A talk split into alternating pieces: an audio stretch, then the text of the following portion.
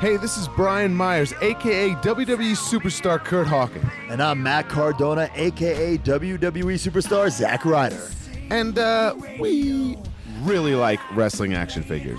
It's more like an obsession. So much so that uh, we started a podcast. Yeah, the Major Wrestling Figure Podcast. Download and listen every single Friday wherever you find your podcast. And yeah, you're going to love this show. And Brian, you don't have to lose every week. Huh, well, Matt, you're actually booked in this show, so enjoy. Damn. Doot, doot, doot. Today's episode of Something to Wrestle With is brought to you by our friends at SaveWithBruce.com. And Bruce, who am I kidding? That's not our friends, that's me and you, man. What would Dusty say about saving some money by getting out of that old cramped apartment and getting into a brand new house with no money down? He said, baby, why is it every time that you go and you pay that rent, it's it's it's it's just flush your money down the toilet. If you're gonna flush your money down the toilet, might as give it to me. But better yet, you might as well pay yourself. Get a home where your payment goes to something that you actually can keep. And at Save with Bruce, that's what we do. Even if you got a lot of debt, you got like a car payment, you got a bunch of credit cards all leaped up in there. Let's consolidate that with your mortgage into one low, low, low monthly payment.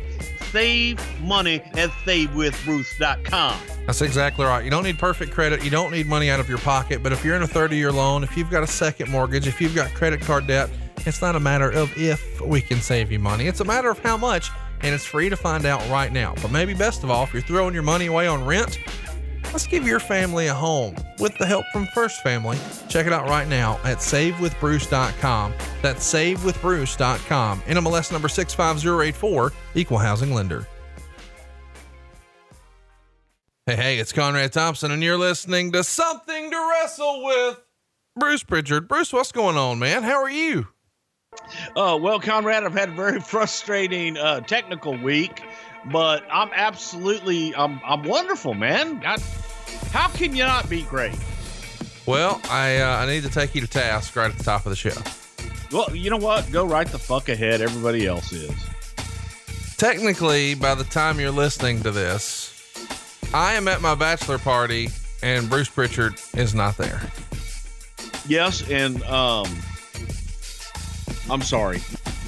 I apologize for that because I had planned on making your bachelor party, and um, and as you look on here, you can see one of the things that is going to happen to me. Uh, right about if you're listening to this on Friday, probably right about the time that you're listening to it, I'll be having some minor surgical procedures and shit done. But, uh, I would, would much rather be with you. But instead, you're going to be doing a dirty dozen with Dave Silva in Nashville. So instead On of coming- Saturday. instead of coming to my bachelor party, you're to charge our listeners to have dinner with you. And, and listen to old Vince McMahon stories and hear, hear your Jim Cornette burger order. Conrad, I've got to I've got to give something back to the folks in Nashville, Tennessee, because we sold out like in about what three and a half minutes when we announced this show back, I don't know, three or four years ago. And I got to give back to some of the folks that aren't going to be able to join us on Sunday. So But we could have done a dirty dozen Sunday night and I could have joined you and it would have been glorious. But instead, you're going in early and doing a dirty dozen the night before instead of coming to my bachelor party. True or false? I'm going in on the afternoon of Saturday. Yes, into Nashville. I will be in minor surgery on uh, Friday.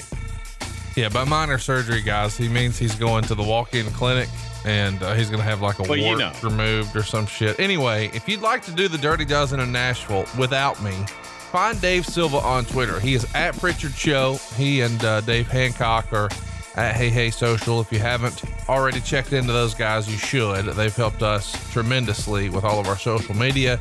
And Dave Silva will be happy to take your money to eat dinner with Bruce Prichard and hear some stories that we can't tell here on the podcast. And of course, on October 21st, we're back at it, man, at the world famous Kowloon Comedy Club.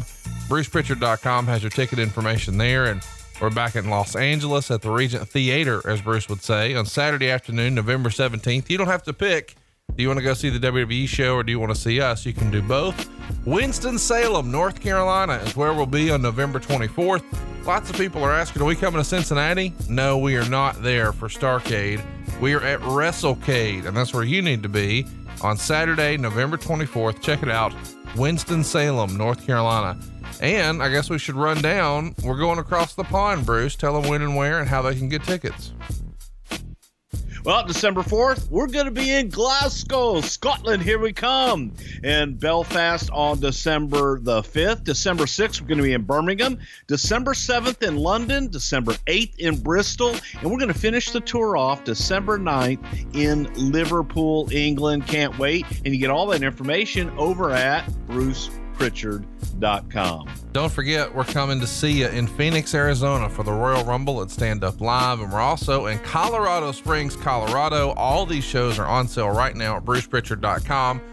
But what you need is a little ageless male max that's going to help you boost your mm-hmm. total testosterone and it's going to give you an amazing increase in your nitric oxide 64%. And you can try a 30 day bottle for free. All you've got to do is pay your shipping and handling. And here's how you take advantage of this special offer just text the word SLAM, that's S L A M, to 797979. That's right. Your first bottle is free. It's a 30 day supply. Just text the word SLAM to 79 79 79. Bruce, let's get into why we're really here. It's breakdown from 1998. Here we are at the 20 year anniversary. But before we talk about that, I do want to circle back and ask what was your feedback you got from last week? Unforgiven 2008. We haven't really talked a lot about 2008, but I thought last week was a bit of a sleeper episode. We got to talk about Freddie Prinze. We got the independent contractor debate. We talked about Ric Flair leaving lots of interesting sidebar stuff that I don't know when we would normally fit in. Well, it, first of all, it was nice to do something from more current. This was some of the most current stuff that we well that we've ever done because it was really my last big pay per view there. And uh, the other good thing about it was I enjoyed talking about Freddie Prinze and and Freddie tweeted back and forth this week, so it was always good to be in touch with him and contact. I enjoyed the show. I enjoyed the show because it the the podcast that is the pay per view itself was not the best pay per view in the world to have to go back and watch, but for the most part, I think everybody, as you say, was a sleeper, and they were like, "Holy shit, we covered a lot of crap." Well, and we're going to cover some more crap today. I, I watched a breakdown uh, from 1998 this week for the first time in 20 years. Of course, it went down on September 27th at the Copps Coliseum in Hamilton, Ontario, Canada. So yesterday was your 20 year anniversary of that one. This show did not interest me nearly as much as I imagined it would. I know that people think about 1998 as this golden era of the WWF. I, I, it does not age as well as I wanted it to. Um, it was okay, but I can't say I was necessarily blown away, but it blew away the readers of the Wrestling Observer. It got a 90.7% thumbs up, which I don't know. I, maybe I was in a bad mood. What'd you think of the show this week when you watched it for the first time in forever? Well, um, I got to agree with you because I wasn't really that blown away with it after watching it, just sitting there thinking, I liken it to a hurricane. And you know how, like, you have the dirty part of the hurricane on the outside that does a lot of damage, but it's just not that pretty?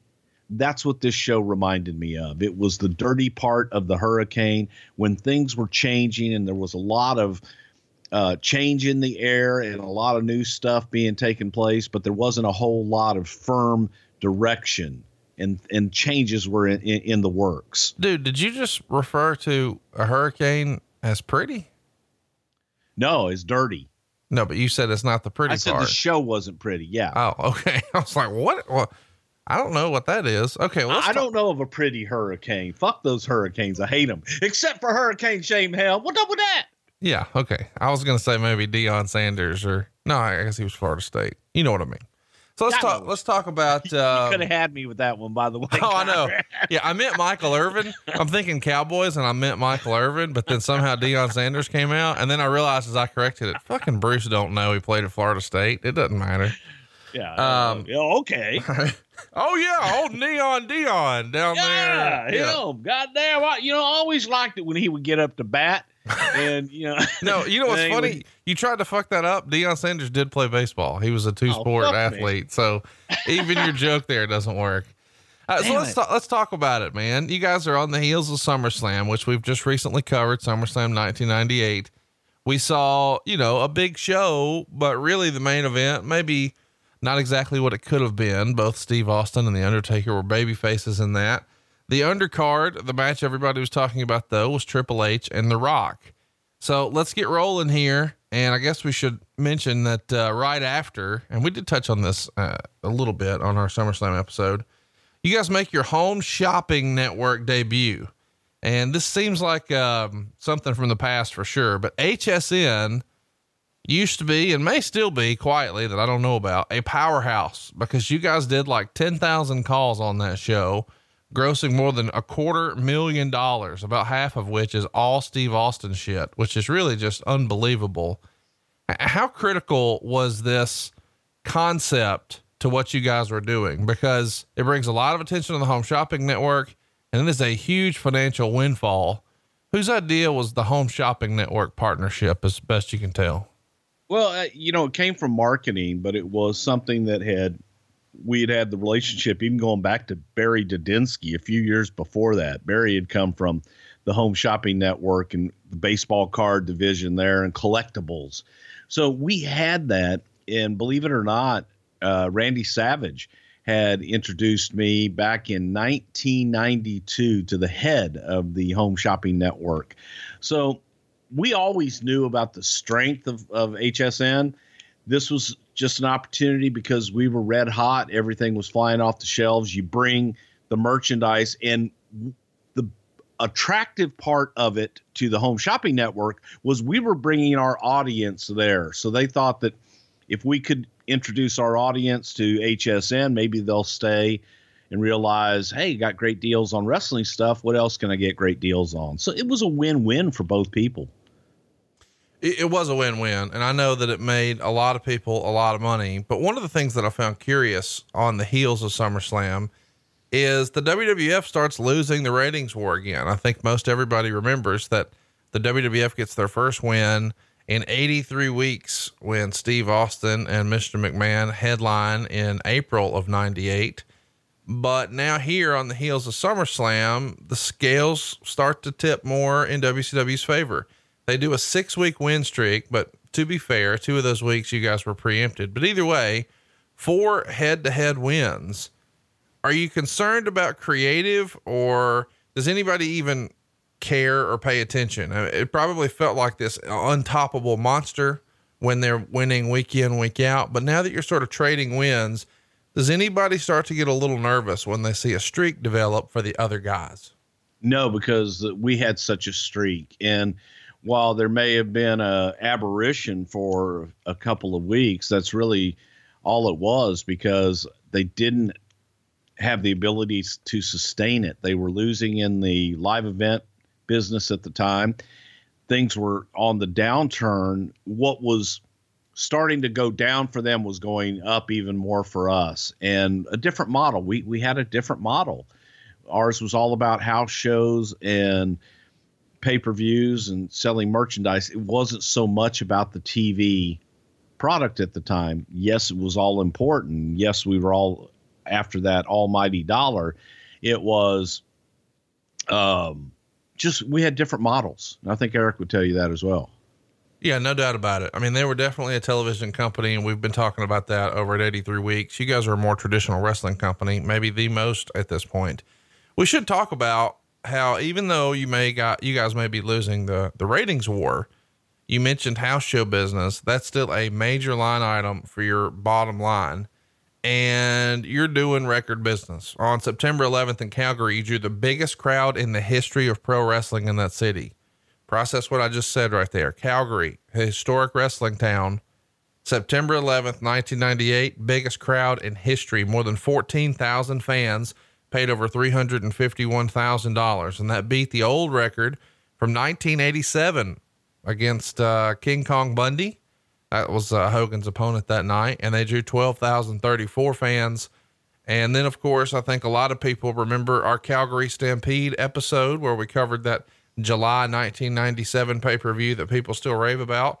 Well, they only did Where can two- they hear that, Conrad? in the archives right now at somethingtowrestle.com. Uh, you've got $229,000 at the gate there. So an incredible jump, even just one year later.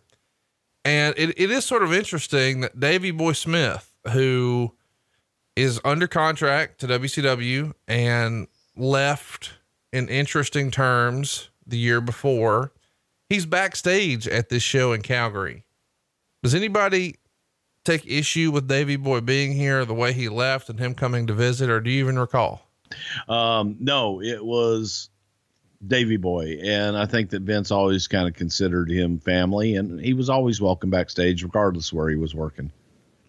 Well, that's good to hear. Uh, I guess we should mention the next night they're in Seattle, and they do fifteen thousand fans, three hundred and two thousand dollars there, another all-time record. So Seattle's an all-time record, Calgary's an all-time record they keep it going just so you get a, a taste of what's going on here. In Anaheim, the very next night, it's 257,000 bucks, over 10,000 fans paid. It's just unbelievable what you guys are able to pull through, including unbelievable numbers at the merchandise stand. That loop I just ran you through generated $391,000 American. So over seven bucks a head you guys have got to feel like, you know, fuck a rating. We're making money hand over fist. That was the attitude behind it. And it was getting bigger and bigger every time that we, every, around every corner was a bigger milestone. So we just kept our head down. We were worrying about our own business. And when people say, I didn't watch their stuff, we were too busy taking care of our own house. We didn't have time to look at what they were doing. And when the business is good and business is healthy and it's healthy for everyone, it's good for everyone. And it really doesn't um, it doesn't matter. It's like right now, I think that the business is healthy and the business is good for everyone. So it's a good time to be in it. And in 1998, it was a good time to be in the business. I do want to mention here too that this is um, an all-time record for the company through the month of August that you guys had an average attendance for house shows. Average attendance for house shows 11,311 fans, which is unbelievable. Those are paying fans, by the way. The average gate is $210,779. It's an all time record for the promotion for a full month, for a full schedule. Never been done before. Bruce, this is the hottest that wrestling's been in your entire career, right? Well, man, you know, shit, we're talking about, you're talking about an average gate for one night. You know, we had average months like that in the past. So this was looking, looking every time and breaking more and more records and seeing, as Randy Savage used to say, more and more zeros at the end of the check, brother. It was, it was trailblaze, man. It was, it was a good time. Let's talk about where it was year over year. September of 97, you guys were averaging 4,348 fans at your house show events. You're up 96.1% just one year later. You're at 85.26. What does that mean dollar wise? How about a 127% increase? You go from a $78,000 gate to a $178,000 gate and you're selling out like 60% of your shows. Even your ratings are way up. In September of 97, your average cable rating was a 1.9.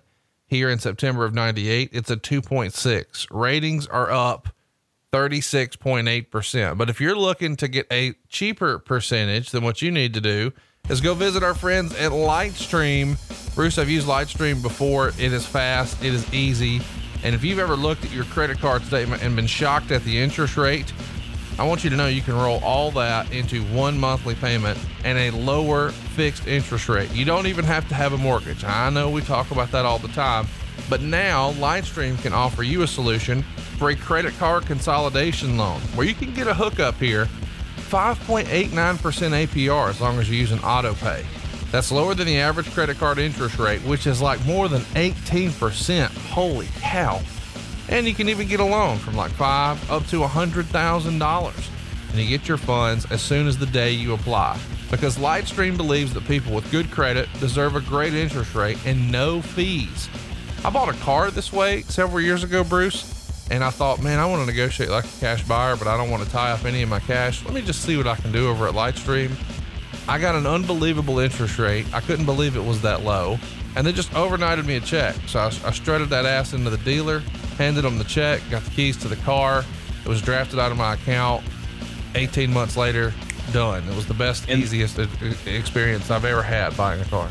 the biggest thing about it is how easy it is because you can go on instead of having to go into a bank and apply for a loan, do all that. It's right online and it is simple. And a friend of ours just did it as well. And they said back to me, they go, man, that was easy. It's almost too good to be true. They kept waiting for the other shoe to drop. And I said, no, man, it's the real deal and it's easy, which is the best part for me.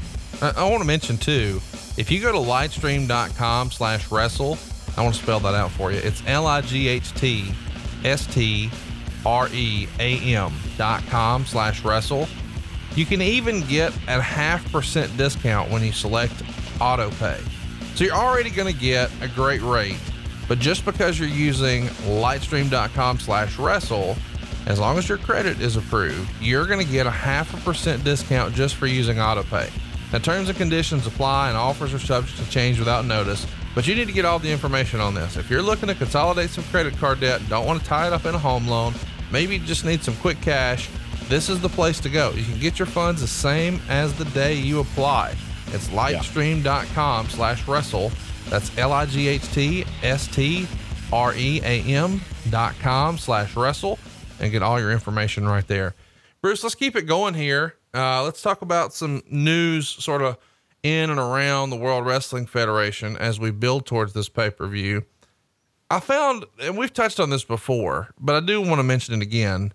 There's a lot of malls around this time that start selling, and I saw these shirts Austin Rules Goldberg Sucks t shirts. And this is not a third party company, this is the WWF. It's pretty ballsy that you guys are willing to put another dude's name, you know, the competition on your shirt. Whose idea was this? Yeah, I didn't even remember that until, you know, I read it in the notes and went back and just thought it was very short, very limited time, but everyone was talking about how great Bill Goldberg was and what have you. And it was a test. It wasn't something that was out there for a long period of time. It is interesting though that, you know, here's this company, this big corporate company, and they're like, yeah, let's just see what happens. Uh, it, Austin is everywhere here. He's on the Regis and Kathie Lee show, and uh, we've talked about Regis a little bit before. How big of a advocate for Vince McMahon and the World Wrestling Federation was Regis Philbin? Well, Regis was a big advocate, but he was also a friend. And, and when I say that, he was a friend of the business, he was a friend of the show, and he was a friend of Vince and Linda's. He used to come by the office and just say hello. And it was always, you know, always nice to hang out with Regis and, and chill out with him and talk to him. I remember giving him when the uh, television studio opened, taking him over, and he was just absolutely blown away at the magnitude of our television studios in Stamford, Connecticut. But he was a lot of fun to be around, and he was always willing to help us out promote in any way because that's how he got his start out in L.A. Uh, with Freddie Blassie used to come on, and he and Freddie had a little personal issue back in the day that worked well for him. I want to mention here too. This is when we see Kurt Angle sign with the World Wrestling Federation. He's going to start camp in September, but he signs in late August. Uh, we've covered Kurt Angle in long form in the archives. Anything you want to mention here?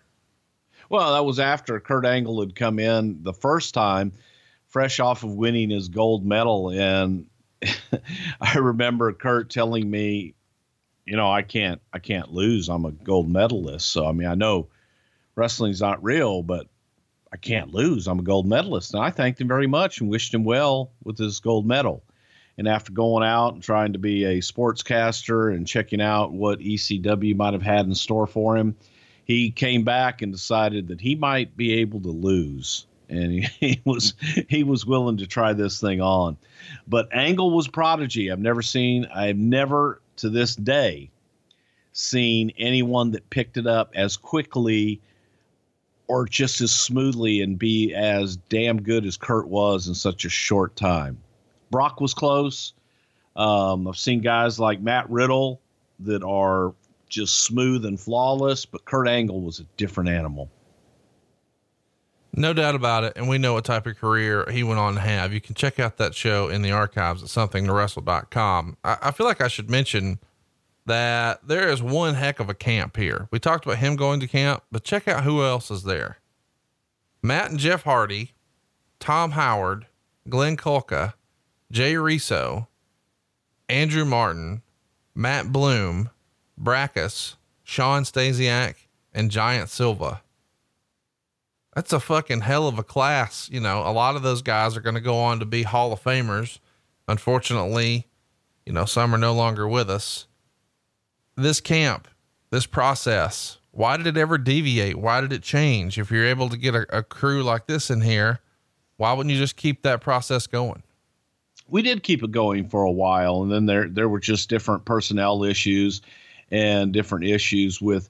After a while, we we added 17 brand new talent to the roster the first year when we started doing these camps. 17. That's a lot of guys to add to an already very healthy roster. There wasn't an NXT, there wasn't a performance center for these talent to work until they got ready for the roster. So we needed guys that were roster ready, and they're just it wasn't feasible at that time to have a performance center or anything like that. The guys that we liked under contract, we would send them out to Memphis or Florida or California, wherever it may be, for them to get more experience. But the camps were very successful. I wish they had gone on longer because I thought it was a great way to assess talent, bringing them into the machine and let everyone in the machine see them, be around them in the gym and talk to them and get to know them on a different level, and for everyone to be able to contribute to their characters and, and have ideas for them. So it was a great idea. I thought it was something that you look at the success rate of these camps, and I'll, I'll put it up against anybody, anytime, any era of the business. Meltzer would report around this same time that both Steve Blackman and Road Warrior Animal are going to uh, undergo some sort of arthroscopic knee surgery, and they're expected to be back uh, towards early October. And they're doing an angle with Hawk at the time where they're claiming he's in rehab, which he wasn't. And this is a real challenge because he obviously has had some substance issues and he's not in the best physical shape here. And Meltzer would report Hawk is in poor physical condition, partially because he's recovering from numerous real health problems, not limited to his problems with his liver and hepatitis C. And it wasn't until I was doing research for this show that I realized that Hawk had that sort of issue. Does that represent a certain set of challenges or concerns for the company? How widely known was it? What can you tell us about Road Warrior Hawk here in uh, late August, early September 1998?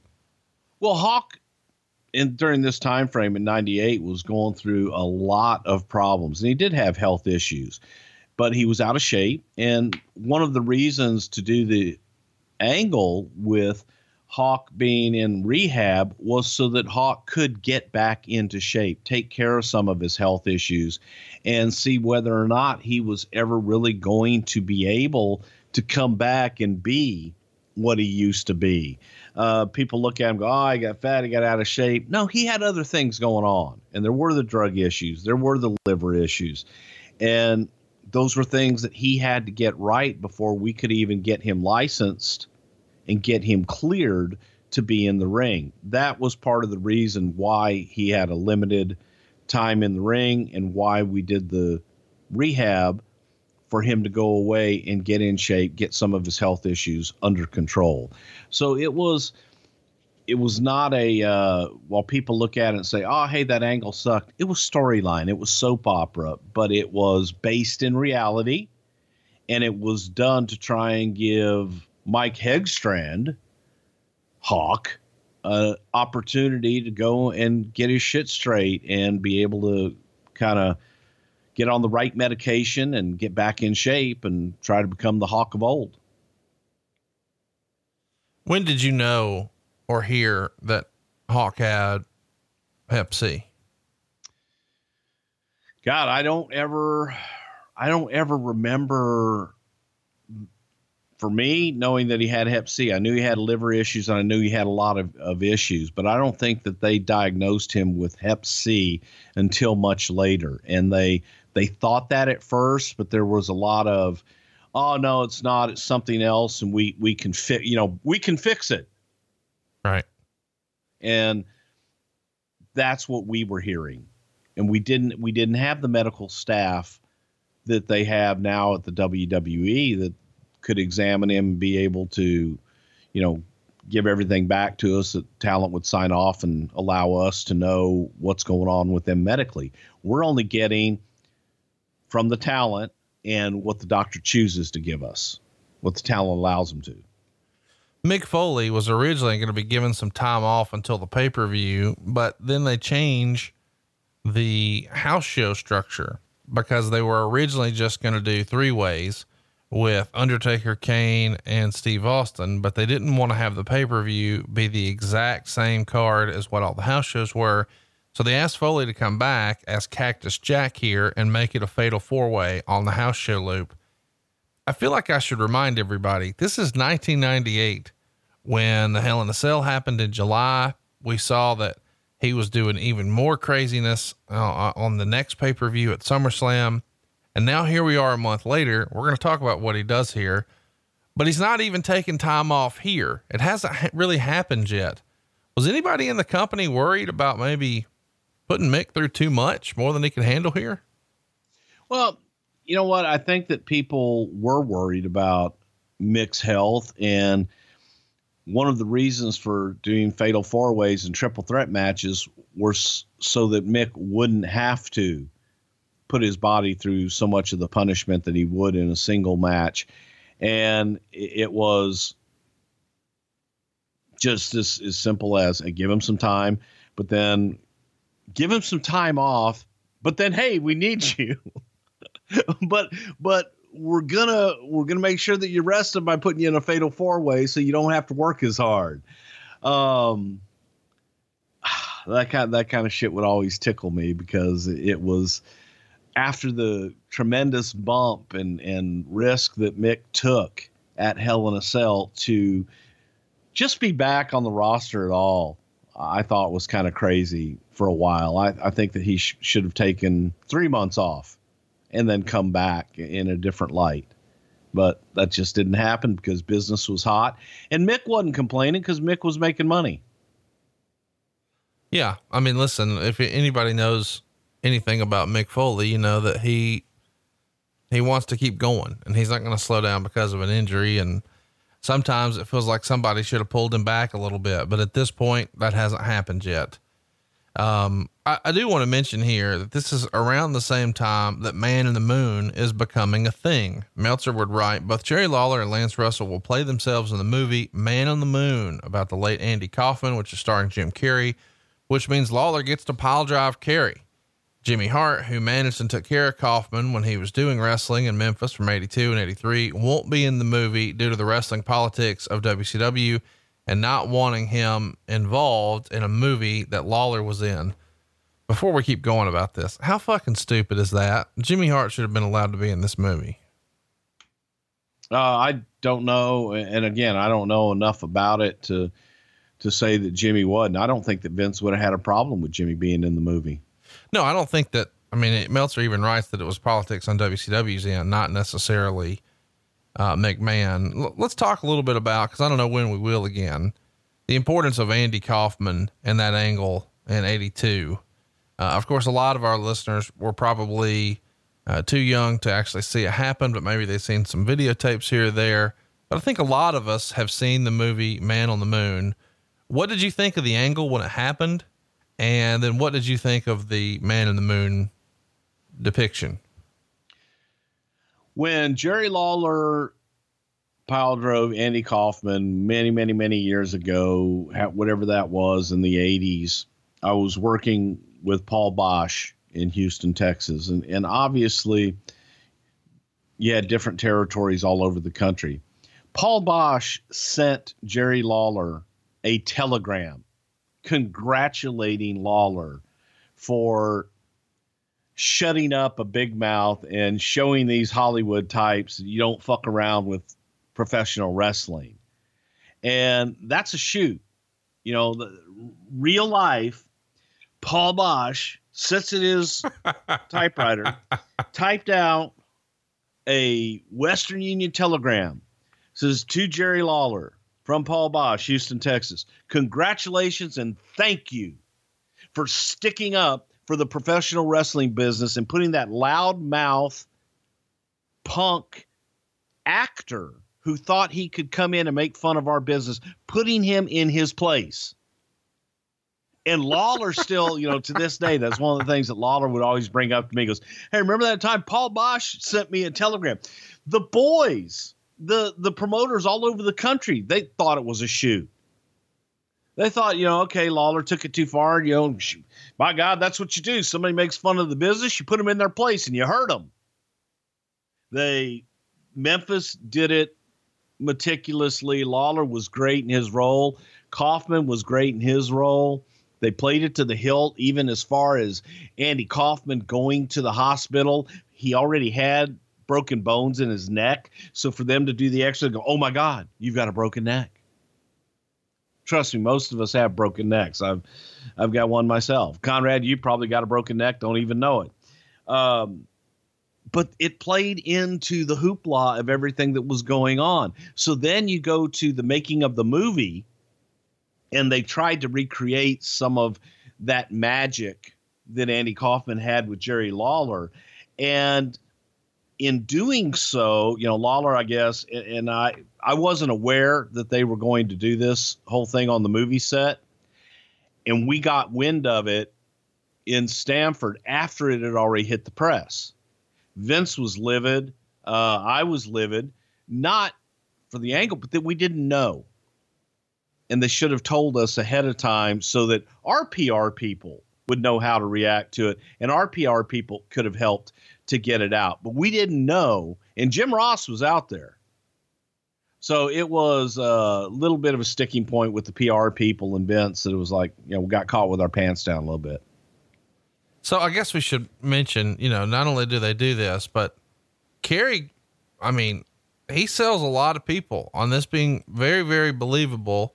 And it's even portrayed that because there's been documentaries come out since even people on the cast and crew didn't know what was real and what wasn't. And Carrey did a good job of trying to, you know, whatever character act and and get into character for this whole thing. Um, he did a great job. He did a great job of being Andy Kaufman and what he felt Andy Kaufman was going through during that period in his life to to be Andy Kaufman in 1998 playing him in a movie. So uh, Lawler gave Carrey this insight as to what made Andy tick and how Andy would react to certain things, why Andy did certain things the way he did. And, uh, you know, the rest they say is movie magic. I enjoyed the hell out of the movie, and, and I got to spend a little time around Andy Kaufman in Memphis uh, when my brother Tom was working there, when Lawler they were using Andy for a lot of stuff there. Uh, he kept to himself and he protected the business at all times. I mean, he very rarely broke character, if ever. I, I don't think I ever once saw him break character while I was there. I want to mention that uh, at Starrcast we had a, a remembering Andy Kaufman panel, and I heard I hadn't I didn't get a chance to see it live, but I heard from many people that it was one of the best panels that we did all weekend. So I went back and watched it, and there's a little surprise there uh, to kick the show off. So Andy Kaufman and the legend lives on, and uh, it's it's a cool thing if you get a chance to check it out with Starrcast. I do want to mention here that Dan Severn is in the Observer. Um, Dave would write Dan Severn apparently complained to Jim Ross about not being allowed to bring his NWA and UFC belts to the ring or being acknowledged as the NWA champion, which Meltzer would say is apparently a Russo decision. And Meltzer says, We're told that decision may be changed. Had you, I mean, do you remember any sort of conversation about whether or not you should acknowledge the UFC and NWA titles? And was that really a Russo thing to sort of poo poo it? I think a lot of people have heard that maybe he was not a wrestling purist and didn't think the NWA was of any significance. He grew up in the Northeast.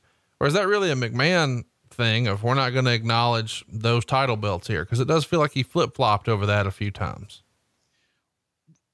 It was quite a few people's feeling that why would you acknowledge another champion outside of the WWE? It, it, it didn't make a whole lot of sense. But part of Dan's allure, and one of the things that Dan did, he was a UFC champion. He was the NWA champion. He he would wear the NWA championship out to his UFC fights. It was another accolade for him. So for us to bring him into our world, one of the suggestions, and originally, way originally before Ken Shamrock, it was my suggestion to have Dan Severn come in with all the championships that he had draped over him, and he needed to add another championship to to his waist. And that was the WWE Championship. Um, Vince hated it. Vince didn't like it. Vince didn't feel that it was the right thing to do. Jim Cornette, an NWA purist uh, and a big fan, Jim Cornette fought for it, and Jim felt that Dan Severn to add to his credibility should be with all these accolades. Uh, Jim was also friends with Dennis Coralluzzo, who I guess was the acting president of the NWA at the time. So we made an agreement with them that we could use the NWA championship. We weren't going to have Dan defend the title or anything like that or do anything funky like that. But we wanted to acknowledge that he was the NWA champion and UFC champion. But I know Russo didn't see it, didn't didn't know anything about the NWA and care about its history or anything else. And and by then NWA was pretty much a dead brand anyway. All right, let's talk about the uh, cease and desist that you guys send the Working Families Party, whose logo was a block W with an F attached. This feels sort of interesting to me that the WFP are on their heels from the WWF. What do you think about, you know, obviously this is going to be an issue when you guys have to defend the WWF a few years later with the World Wildlife Fund, but here you're doing it for the Working Families Party. Well, I think it was more their logo, and their logo was very similar to what we were using that block logo at the time it was it was very similar to the logo that we were using. That's how I remember it, and it was just confusion. And they just have you have to protect your trademarks, and you have to protect that stuff and go after it when people do it. You say, "Hey, we've seen this. Please stop doing it." If they don't stop doing it, then you have to go after them in court of law. How great is it that their name is Working Families? You gotta love it. I mean, basically, we's the Working Wrestling Federation. I mean, yeah, it's two working families getting together.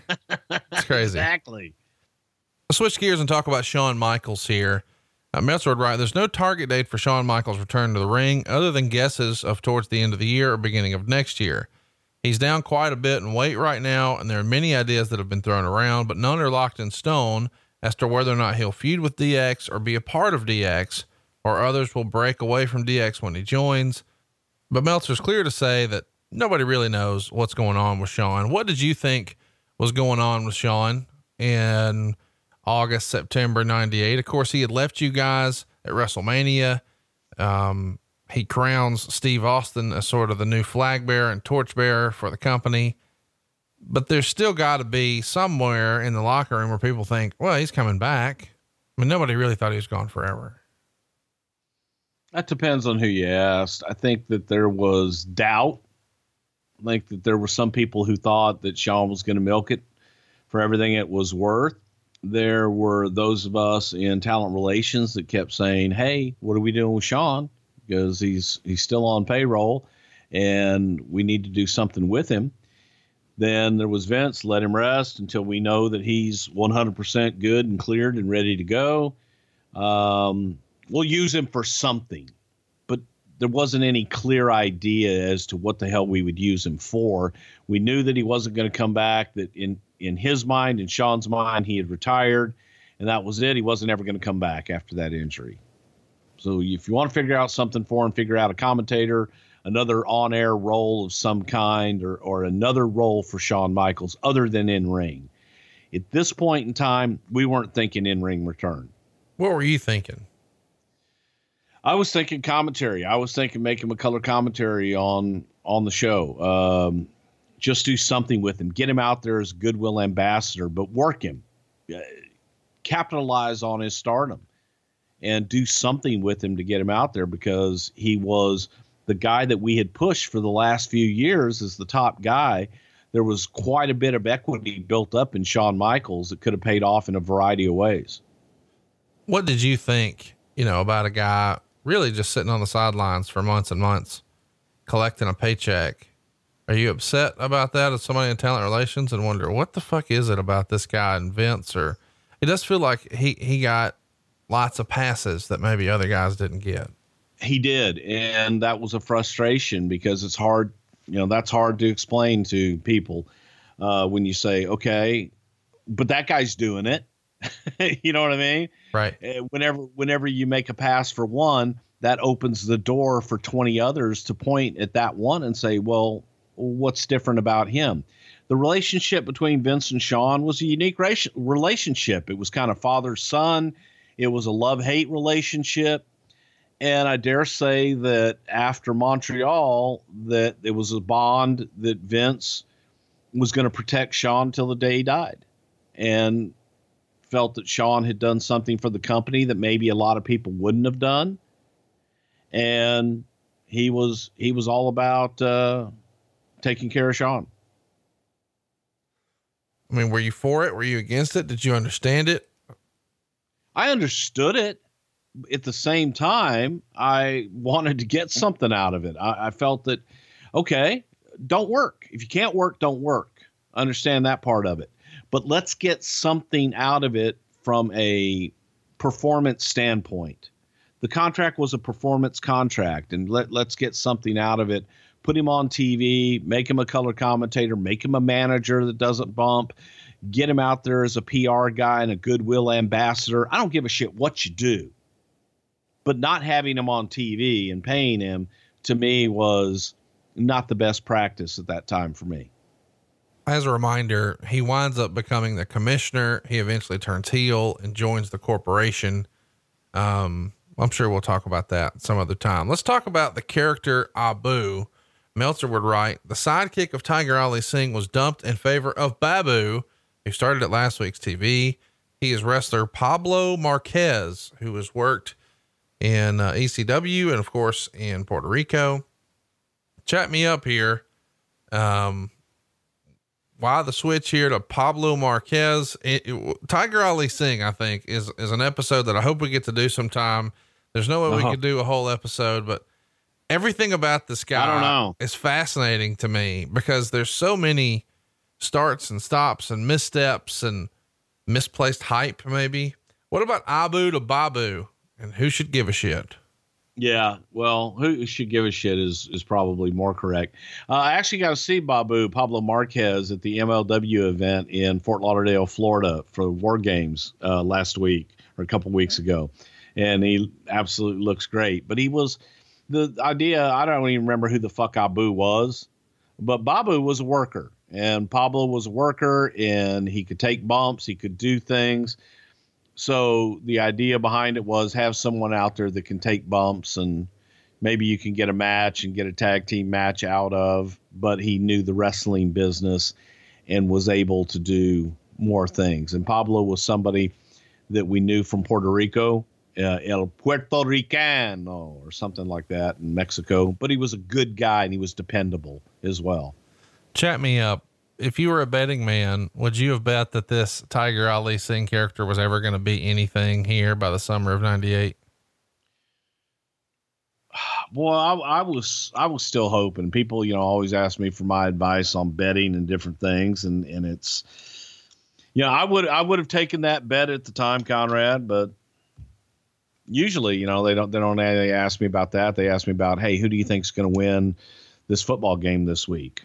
Well, here's the deal. If you're looking for some advice, you got to check out MyBookie. I always tell people to bet with MyBookie, and trust me, these guys are your best bet this season. They've been in business for years. They've got great reviews online, and their mobile site is easy to use. So easy, Bruce can do it.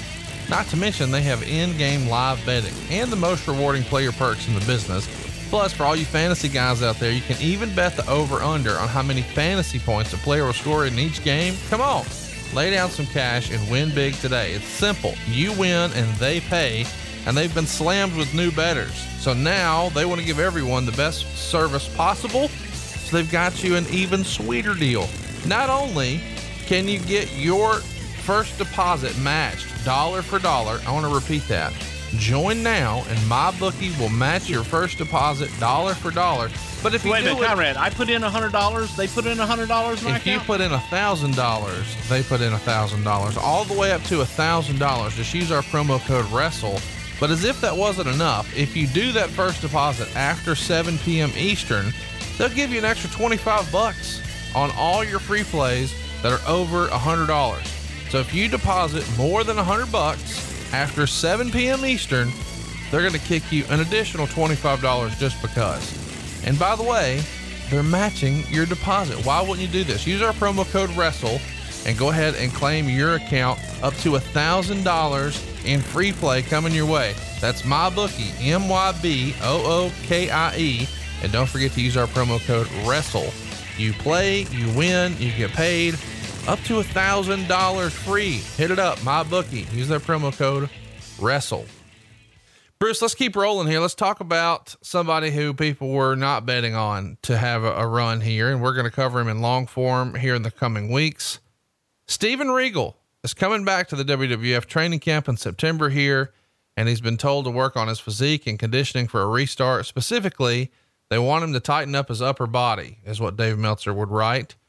Uh, Steve Regal, one of the good guys in wrestling, and a lot of people pulling for him.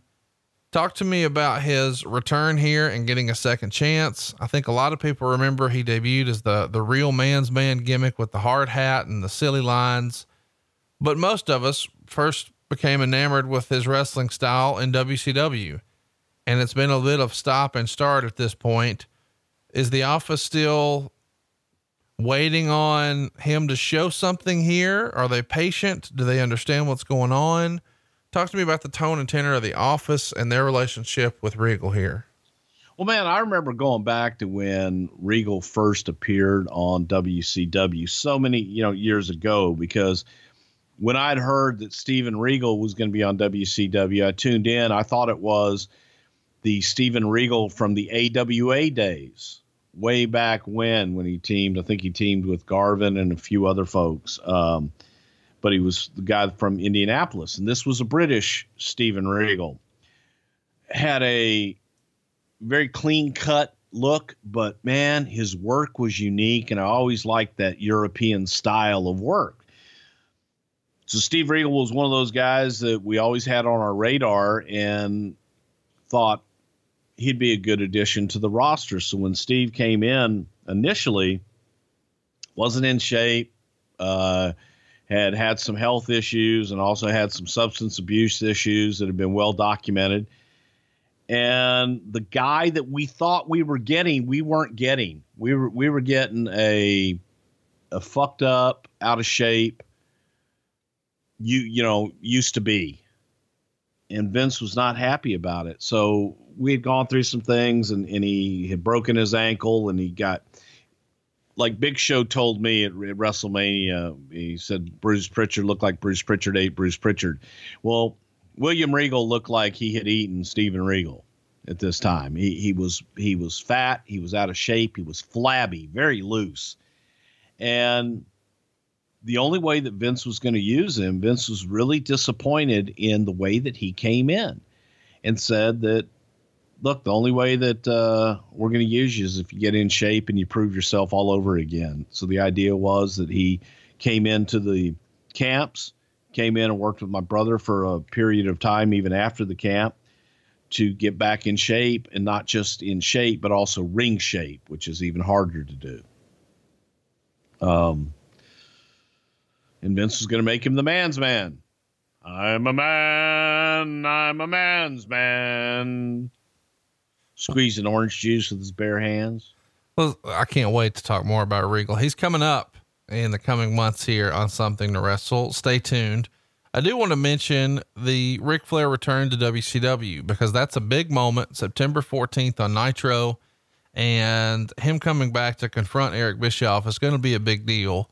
So you guys are trying to counter program that, and you have the very first match between Steve Austin and Ken Shamrock, and we also see Undertaker turn pretty much full fledged heel here, and The Rock is now a good guy with Mankind.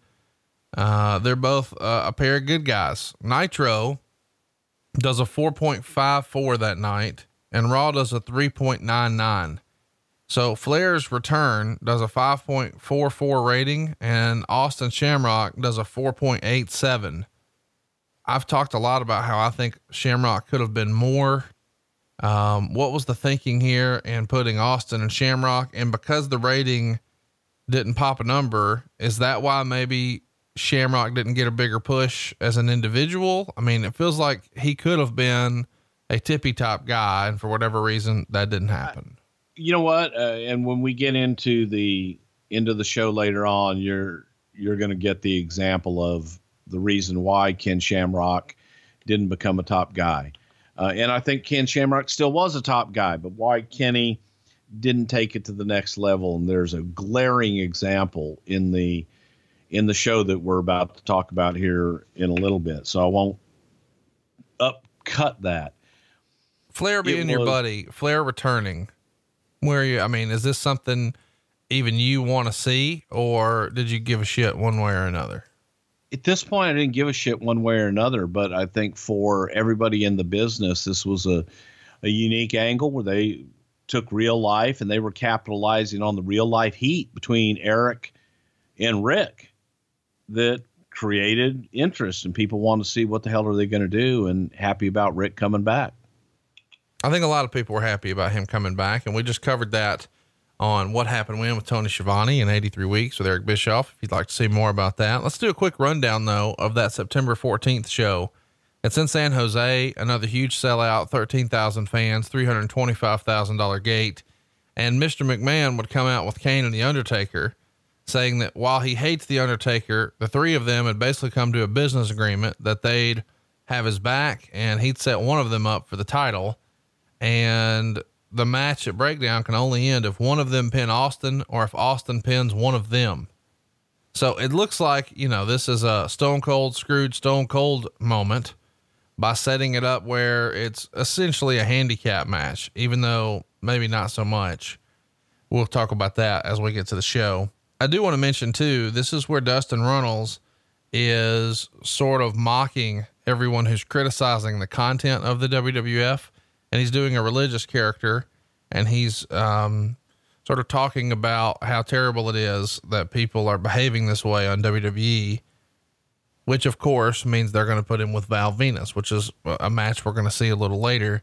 But in the build to this, we see that Val Venis has done a new adult film called The Preacher's Wife, and under the covers with him is Marlena. Is this the most Vince Russo storyline ever? yeah, absolutely, man. And uh, to be repeated several times throughout the course of, of his his reign there. So it was something that was, was controversial and easy fodder. Yeah. Uh, this is also a show where we see a vignette of Steve Regal chopping down a fucking tree. It's real life. A man's man. Yeah. yeah. Damn it. Don't you understand? It's what men do. We get Gangrel and Edge going to a double countout. Um, blood's being spit up everywhere. There's an evening gown match with Sable and Jacqueline. I think, uh, Jackie may have had a wardrobe malfunction and we may have, what did we see that day, Vince? Chocolate chocolate titties. Mm. The next day, McMahon was talking to Alex Marvez, trying to explain that it was an accident. and that Sable was supposed to make sure both were wearing underwear that wouldn't allow things to pop out upon impact. But unfortunately, that didn't happen, and they managed to show a replay, and the replay kept going. Um, I don't know why that's fun to me, but it is. And this obviously allows Bischoff to really take Vince McMahon to task, and they're going back and forth about what should or shouldn't happen and the way this is going to affect advertisers. Did you have a particular stance one way or another when you've got a, a lady's chest exposed on Raw? Where do I like to stand when ladies' chests are exposed? Well, I mean, you know, this is, listen, as a man, I'm sure you're like, hey, roll tide. But as a business person, you got to think, fuck, this ain't good.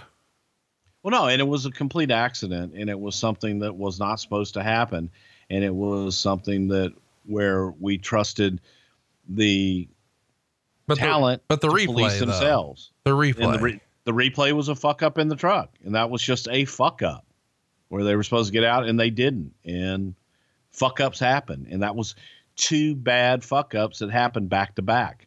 But it was one of those where no longer allow the talent to police themselves. You know, they were told wear uh, tape and also have pasties on at all times. Um, they didn't do that. I do want Shit to, happens. I do want to mention here, um, as we're heading into this pay per view, almost nothing has been announced and ironed out. Yeah. Uh, just the main event and Dustin Runnels and Val Venis. Everything else is sort of all oh. over the place. I'm And- sorry, I'm laughing, Conrad, because the way you said that and how you said it, there was the frustration from the old timers in the business. And when I say old timers, I'm going to throw Bruce Prichard and Jim Ross in that group because we would sit there and JR, who is booking the house shows night to night, is like, God damn, gotta do, do we have anything to promote? Is, is, there any, is, is there any attraction that I can promote here. It sure would be nice other than having one match and maybe this and maybe that. You know, y'all ain't got to kayfabe me. I'm on the team.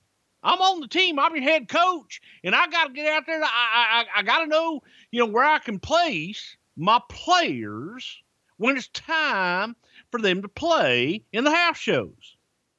And Vince's argument to that was, you know, goddamn, just go ahead and book your house shows. Why do you need to know what we're doing on TV? Well, the marketing people need to know what we're promoting on pay per view. Are you in charge of marketing? Well, no, no, no, they- but they come to me. Well, then tell them to come to me. And it was the the start of they're going to tune into the pay per views for the brand, and they're going to tune in for whatever the main event is, and nothing else matters Right. and that was the, that was the frustration from old school where we had man we promoted everything eh, now it was one thing we end the show, this Raw we were talking about with Austin and Shamrock, where Undertaker and Kane come out, Taker choke slam Shamrock, and then he goes to work on Austin, but Rock and Mankind make the save. So it's a big schmoz.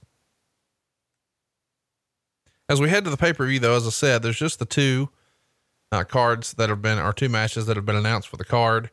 And Meltzer would write, there was an original card a few weeks back that got revamped because of the belief it wouldn't make for a good show.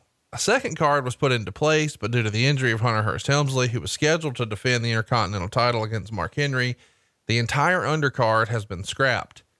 The show that had been planned, besides the two matches that are official and the Helmsley Henry title match, were another triple threat with Shamrock, Rocky Maivia, and Mankind coming off their no decision on the Raw show. X Pac and the New Age Outlaws taking on Jeff Jarrett and Southern Justice, Vader versus Bradshaw, Mark Mero versus Drozdov, and Gangrel versus D'Lo Brown, and Owen Hart versus Edge. These matches had all been advertised in some form locally, and at press time, the live event at the Copps Coliseum had 13,720 tickets for 279 grand, with only about 1,200 seats remaining. So it's pretty much a lock that it will be sold out before the day of the event. It is sort of interesting that business is so hot, but seemingly nobody knows who's on first. Doesn't matter who the hell's on first, god damn it. Who's home? Who's in the end zone? Who's in the net? Those are the only goddamn sports metaphors I know.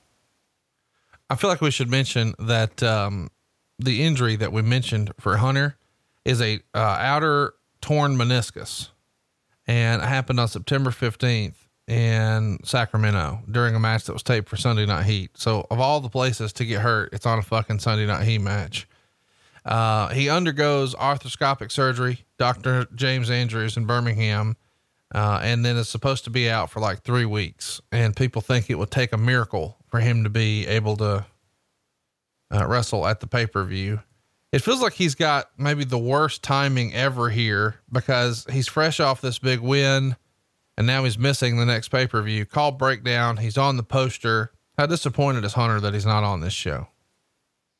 I think he was pretty damn disappointed. Uh, business was hot and wanted to be in the mix, wanted to be in the middle of everything. So anytime that you're, anytime that you're hot and that things are happening around you and you got to go out for a while, it sucks. We don't So, ever, yeah, it's bummed. we don't ever talk about this, but when a guy who's in a featured spot like this, the Intercontinental Champion on the pay per view poster in the middle of a big push, when he misses a pay per view like this, it costs him money. You know, a ballpark, what sort of what sort of payoff he probably lost here by not being able to perform? No, he probably got a, he probably got the same payoff he would have gotten if he did perform. Really? Yeah. Well, good for him. During during this time, yeah. when did that change? I don't know that it has really changed that much. I don't know what their payoff. I have no idea how the hell they do payoffs now. They don't either. during that time, Jim Ross was was very very fair. If a guy had been advertised, been in a position, and an injury took him out, they they were taken care of. That September 15th show in Sacramento we were referencing is actually the Raw that was taped on the 15th in order to air on the 21st. This is when they're still doing a live Raw on Monday and then taping a Raw on Tuesday, the very next day. So this is the go home show before breakdown. And here's a bit of trivia for you. This September 15th, 1998 taping, the dark match is where Mike Modest beat Tony Jones. And if that sounds familiar, it's because that's the match that you saw in the movie Beyond the Mat, uh, which I think is a fun little side note for what we're talking about here. I guess we should uh, briefly run through what happened here on the go home edition of the show. McMahon comes out with Mankind Rock and Shamrock, and he's ready to give all three a golden opportunity of a lifetime. Austin comes out, and now he's got to wrestle Taker and Kane in a tag match later, and he could pick any partner except Mankind Rock and Shamrock, and they would blow their title match opportunity the next week on Raw if they accepted. Uh, and then he announces that there's going to be a triple threat with those three, and the winner gets a shot at the title next week in Detroit. So we're off and running there. Um, some interesting stuff on the card here, including a boot camp match where we had Al Snow wrestle Sergeant Slaughter, which I can't believe is a real thing. The Stooges are involved here as well, and they're going to hit the ring and attack Snow until Scorpio would make the save. We've got Val Venis working with Owen Hart. You know what's coming here. You've got Val Venis asking Dustin as he's got him tied up in the ropes if he's ever seen Marlena have an orgasm. I can't believe this is real life, but it is. Uh, we've got Jackie and Sable in a short match. Of course, Mark Mero's there interfering. Man, there's just a lot to, to process on these. You just no no. What you wanted to say was, boy, there's a lot of shit. Wow. It's just this. It's lot going just- on. and it was shit. the the person of all the people you could pick to be Stone Cold Steve Austin's partner in the tag match here against Kane and Undertaker, who would it be? Well, how about Billy Gunn? Uh, the finish sees Undertaker chokeslam Billy Gunn for the pin. I guess you had to have a top guy, and since Hunter can't be there, he's injured. Let's put another big member of DX in there, and he is a big bastard and you need somebody to take the loss. Is that the thought process behind putting Billy Gunn in this match? I can't honestly tell you what the hell the thought process was at that point because it made no sense. First of all, Steve's a loner. Steve's the rattlesnake. He's the loner. He doesn't have a partner. He doesn't want a partner. And the, it, it made no sense at all. And to book it in that way just accentuated that and shone a light on the fact that it made no fucking sense. So I I don't know. Just because looking at here's how it probably happened. They probably go, well, who could team with Steve? Looking down the roster, how about Billy Gunn, bro? Okay, great, Billy Gunn, love it. And then it happened. Yeah. Meltzer would write, uh, here's a little note that we haven't talked about before. Bruce Prichard will be repl- replacing Michael Cole on the Shotgun Show. They did an angle in the UK version where Kevin Kelly fired him from the show. I don't remember this. Chat me up. Was there discussion about you replacing Michael Cole on Shotgun? I did replace Michael Cole on Shotgun for quite a while, but I don't I don't remember Kevin Kelly firing him. I don't know how Kevin Kelly could fire anyone but I do remember doing shotgun for a while. Kevin Dunn wanted to put me on commentary, wanted to put me on. Boy, that uh, was a mistake, color. wasn't it? What's that? So that was a mistake, wasn't it? Yeah, I'm the shits at, at color. I, am really the shits at play by play. If you really want to hear Bruce shit the bed doing play by play, fire up the WWE Network. They just posted a new Hidden Gems, and they've got Tito Santana tagging with Mil Mascaras in Houston against, against dem- demolition against demolition. Oh shit! I can only imagine because it was the first time in my life that night I ever did play by play. It's evident, and it is awful, and you should go relive it in all its glory. Not gonna do it. I think we should watch that and let you do commentary on it now on on oh Patreon. Oh my god! No, I you know I didn't. I, I wasn't a play by play guy. Still not. And no, I'm I'm not. I, I never claimed to be, never wanted to be. But I remember being on a plane with Vince, and he looked at me and goes, uh, "What have you done as a talent?" And I said, "Well, I did the localized interviews, and I and I had to get it in. I did about 30 seconds of color on Mid South with Jim Ross where I was supposed to plug uh, third party promotions and everything, but I was supposed to call the match with JR. And it's probably the worst 30 seconds. uh, well, God, Jim, boy, they're cooking with gasoline now. That was my big line. And you talk about the drizzling shits. It was worse than the drizzling shits. That makes me happy. Let's talk about it. Breakdown. We're finally here. Sell out. Break it down. Oh. 17,405 fans, $322,000 Canadian, which is about $158 American. Uh, another 138,000 in Canadian merchandise, and it does a 0.86 buy rate, which is like 3.85 million in pay-per-view revenue. And it's actually the largest crowd to ever see an event at Copps Coliseum. And you guys have been running shows there forever and ever. Uh, Edge has obviously talked about seeing a lot of shows there as a kid, uh, this being his hometown.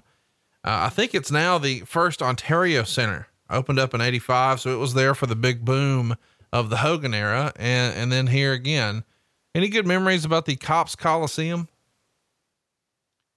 It's where I solidified uh, the ownership of my first Rolex. Oh, there you go. Well, nice to know. Now, is this the Terry Taylor one? That was the first one, yeah. How many have you had? You say that like you've owned many, many Rolexes. I've got three Rolexes. I only know the one. What are the other models? I've got a Cellini and a uh, antique one. Cellini sucks. Fuck you. I like my Cellini. You've never. It's a it. formal watch. You've never. I'll wear it to your wedding. You're not coming to my wedding. You've got a dirty dozen up the road with Dave Silva. No, I'm not coming to your bachelor party. Ooh, you think maybe I could do a dirty dozen? Come to Rosie's Cantina. Meet Dave Silva and Bruce Prichard the night before my wedding. Yeah. Hey, would it be all right if we just use the use the basement for the dirty dozen while the wedding's going on upstairs? Maybe the wedding's in the basement.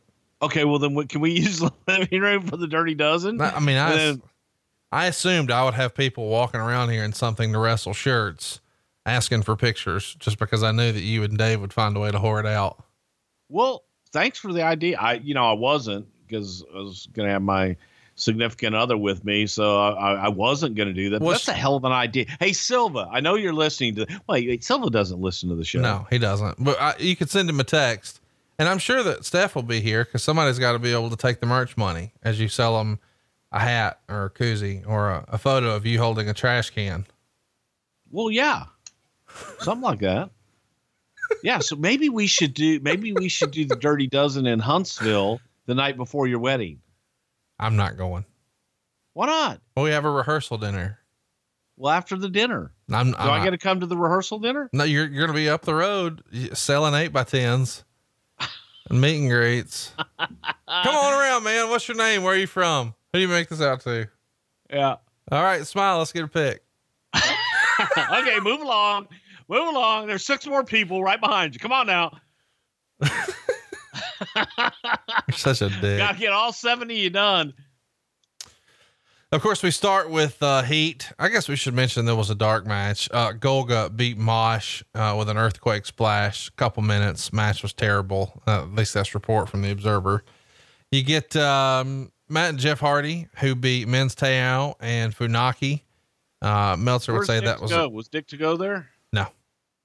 Uh, another triple threat match. You get uh, both members of the DOA against Billy Gunn. And um, I guess we should talk about the actual show now. Finally, we're here.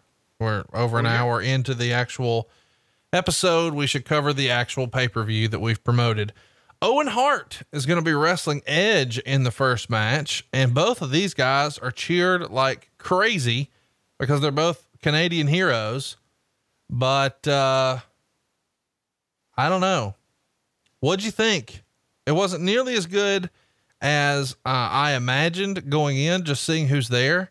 But there, Really? th- yeah, I, I don't know what I expected, but I kind of forgot that Edge wrestled Owen.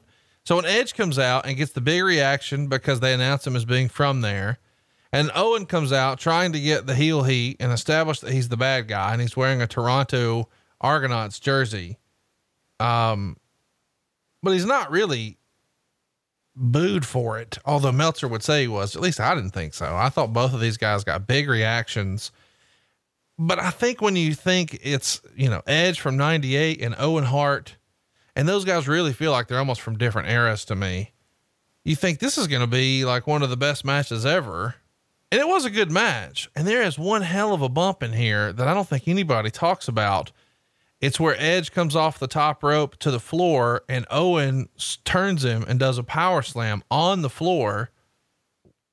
I mean, oh, Which nobody talks about that. Nobody Yeah. talks about like I, I forgot it was even in here. Like if you were to ask me, hey, remember that time Edge took a big bump off the top to the floor against Owen? no, I don't. I remember tables and ladders and chairs, but nothing against Owen. And here it is in the opening match. And maybe just after that, I just I don't know. I, I I was so taken aback by that. And I guess we should mention in the middle of this match, or rather the end, this fuzzy headed fucker just pops up out of nowhere and distracts Edge, and Owen gets the pin. And then you take another look and you're like, holy shit, that's that's Christian. And it's the debut of Christian here, which is pretty fun.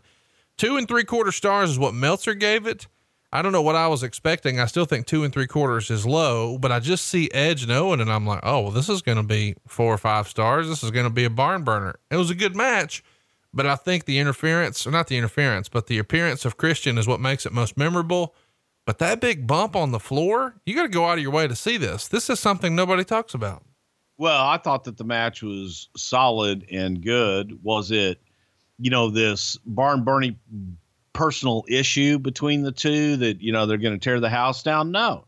But it was a great, solid match to start the pay per view off on a good note. The debut of Christian, nobody knew who they were. I, I wasn't crazy about the roll up at the end.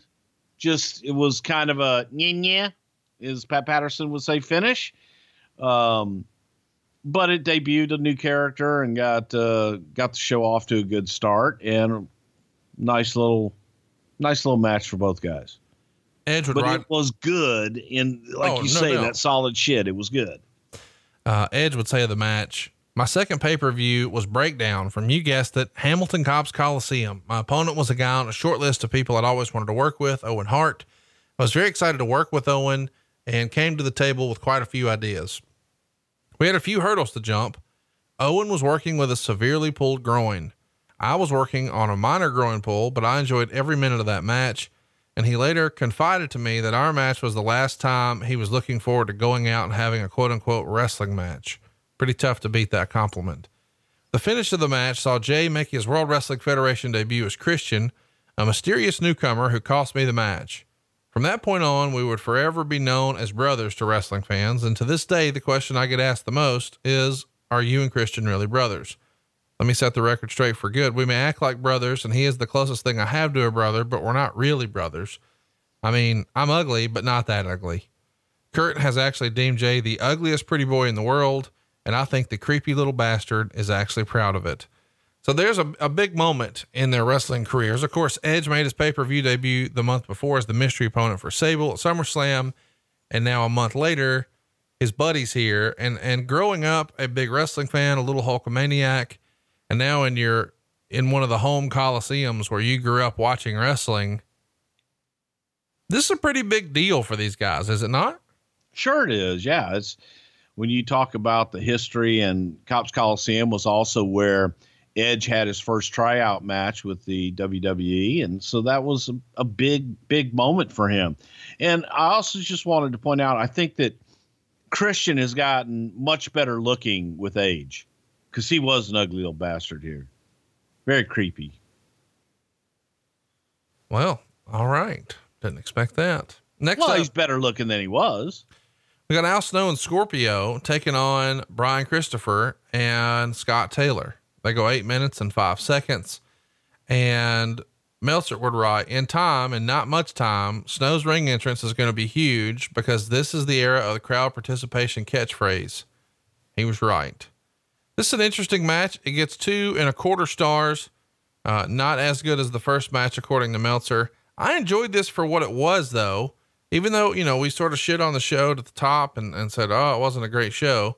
These are not bad matches to get us going. These are four very capable wrestlers in the ring here, and we had two to open the show. What'd you think of this match all these years later?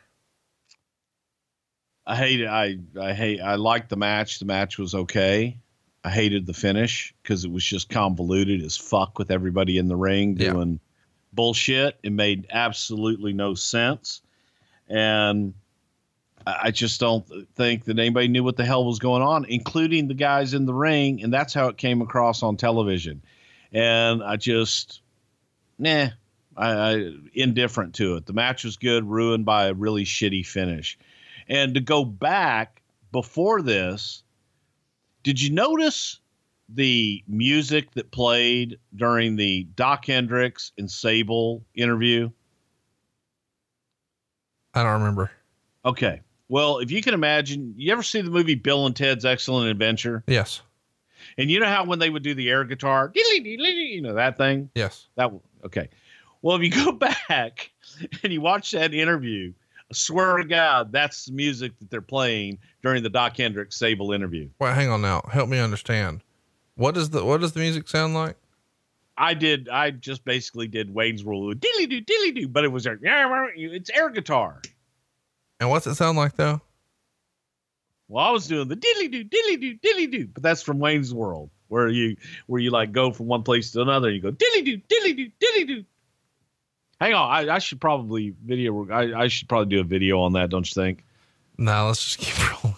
No, wait a minute. I'm I'm almost there, Conrad. I know I'm technology challenged and all, but you're gonna love this, and then people will want to see it and all this other shit because everybody knows. okay, we're not doing the air guitar from Bill and Ted's. It's dilly doo, dilly doo, dilly doo, dilly the- doo, dilly doo, the and then the fuck is shit comes down like this in the in the middle of the screen, and then we're in a different place, and that's what makes America beautiful. Do do do. By the way, Brian Christopher, this is the first match I've seen of his that I remember sitting down and watching since we lost him. How fucking talented was that guy? Brian could do it all, man. He was a very talented little bastard, hell of an athlete. So it was, and again, there's nothing wrong with the match. It was solid, but the finish was the shits. Just fucking sucked. I'm sorry, it sucked. Nobody cared either. Nobody gave a shit past the entrances. It was fun on commentary too to hear JR say things like, uh, did he do that as a baby? And Lawler would say, I don't know. Why are you asking me? Yeah. Stuff. Yeah, Uh, and then the the the Lawler is a diddler sign that was in the in the right across from the hard cameras. I trying to read all those signs because they would try and get them up and then get them down quick. Was well, that was the era of the fucked up signs, man. This is uh fresh off of Al Snow's ECW run. What does everybody want? Head. And he's in ECW with the head gimmick when he comes up with all that there, but he's technically under WWF contract. How does he get called up? Talk us through that process. Paul was done. I mean, Paul felt that he had done everything he could do with Al, and just he was like, the head gimmick is a one-off gimmick that will never go mainstream. We did all that there is to do. You may have Mr. Snow back. I am finished, good sir. I think Al and Paul really got along all that well, and and Paul just was was done at that point. Alrighty. We'll talk about it another time, I'm sure. Backstage, we see Michael Cole with Kane and The Undertaker, and Cole asks him which brother is going to take the fall and become champion. And Taker says, none of his business. And they've come to an understanding. And tonight, you're going to see the total annihilation of Steve Austin. I don't think I've ever really appreciated just how large of a human being Kane is until recently. But next to The Undertaker here, he looks bigger than ever. Kane's a big son of a bitch, man. Kane is fucking huge. And that's the same thing struck me and it struck me actually in the in the build up footage whether it was was heat or wherever it was where they were in the ring and they went nose to nose. And here you've got Kane looking down at Taker, but more importantly, you know, for that visual, Taker's kind of looking up at Kane and and you're right, man. He's a big big bastard and thick is hell too. So, yeah, people underestimate the size of the big red machine. Go swore you were talking about something else right there. Let's talk about Mark Mero. Well, what? You know, Little ageless know male? Max. You should just go ahead and text slam to 79 79 79. Well, let's talk about um, the next match here. We've got Mark Miro out with Jackie, and his opponent is Darren Drozdov. I haven't seen a Drozdov singles match in forever. These guys go five minutes and 12 seconds. Um, quarter star is the rating from Dave Meltzer. He would write place totally died and, um, not the best stuff here. Jackie comes off the top with her shoe on Droz, which with is not her shoe. Yes, yes. But I'll tell you this, and I know we've had a lot of fun with Marco. Barrow. That motherfucker could nail a shooting star press. That was the only thing good in the whole match. Yeah, it was good though. What'd you think? Thought the shooting star press was good, and I thought that the for all of my notes, I went Jackie came off the top with a fucking heel on Droz's head. What was it, Jim Cornette? It's a goddamn heel, motherfucker. And it's a red shoe heel, so that means it's a heel's heel, so it hurts even more, motherfucker, if you've got it in your hand and you come off the top rope with it. What was uh fun to me is JR on commentary saying that Mark Mero was no longer a bad man, which was fun for me. Now he's just bad. Yeah, he is. Backstage, we see Michael Cole interviewing Bradshaw, who has cut his hair completely off here. I didn't even remember this. Uh, and he says he didn't come to wrestle that fat bastard. He came here to fight. And tonight, you're going to find out, Vader, that it's survival of the fittest, not survival of the fattest. So, not the best line in the world, but man, when he comes through the curtain, Bradshaw in this era looked like a fucking badass. And I know we've talked about it before, but I really wanted them to do something with the new Blackjacks with him and Barry Windham. I thought those were two badass, kick ass motherfuckers that were just super believable. And this is probably the best Bradshaw looked in this era. And even JR said so on commentary that it's probably the best shape he's been in since he's been with the company. Uh, so he's here in the black tights, got the black uh, knee pads on, got the old Austin Hall style Barry Windham, Dusty Rhodes boots, and he has a fun match with Vader. I know a lot of people didn't love it because it only got a star and a half in the Observer. But if you want to see two dudes trying to beat the fuck out of each other, that's what this one was. Yeah, well, you know what? Here's the deal. you go back. This was got what twenty years ago, Yeah. and and look at look at Layfield, and he's all fucking just been been in the gym, and he's all clean shaven and pretty, got his pretty little haircut and everything going on. But you just, I watched the match, and I'm thinking, God, this is gonna suck. Yeah. I think everybody sees Bradshaw Vader and think, oh, fuck. The match didn't suck. No. It was physical as fuck. The audience was silent That's the whole match. You know, that's exactly what Meltzer wrote. And I know you never like when you guys agree, but he says another match with no crowd heat, but damn, it was stiff. Now he does take a shot here. Bradlaw, Bradshaw looks even less charismatic with his new haircut and shave than he did before. And once the people saw him live, they began filing out in rapid order to the bathroom. So the match was killed before it even started. Bradshaw's offense is really stiff. Did I say that before? He mainly did Kawada style shotgun lariats, and Bradshaw kicked out of Vader's Vader bomb. Vader kicked out of a sick lariat and then got clobbered by a second one, and Bradshaw got the pin after a neck breaker. It's amazing because even with the win, Bradshaw still isn't going to get over. Vader needed to go home months ago because this is just ridiculous. Star and a half. What kind of offense did he have?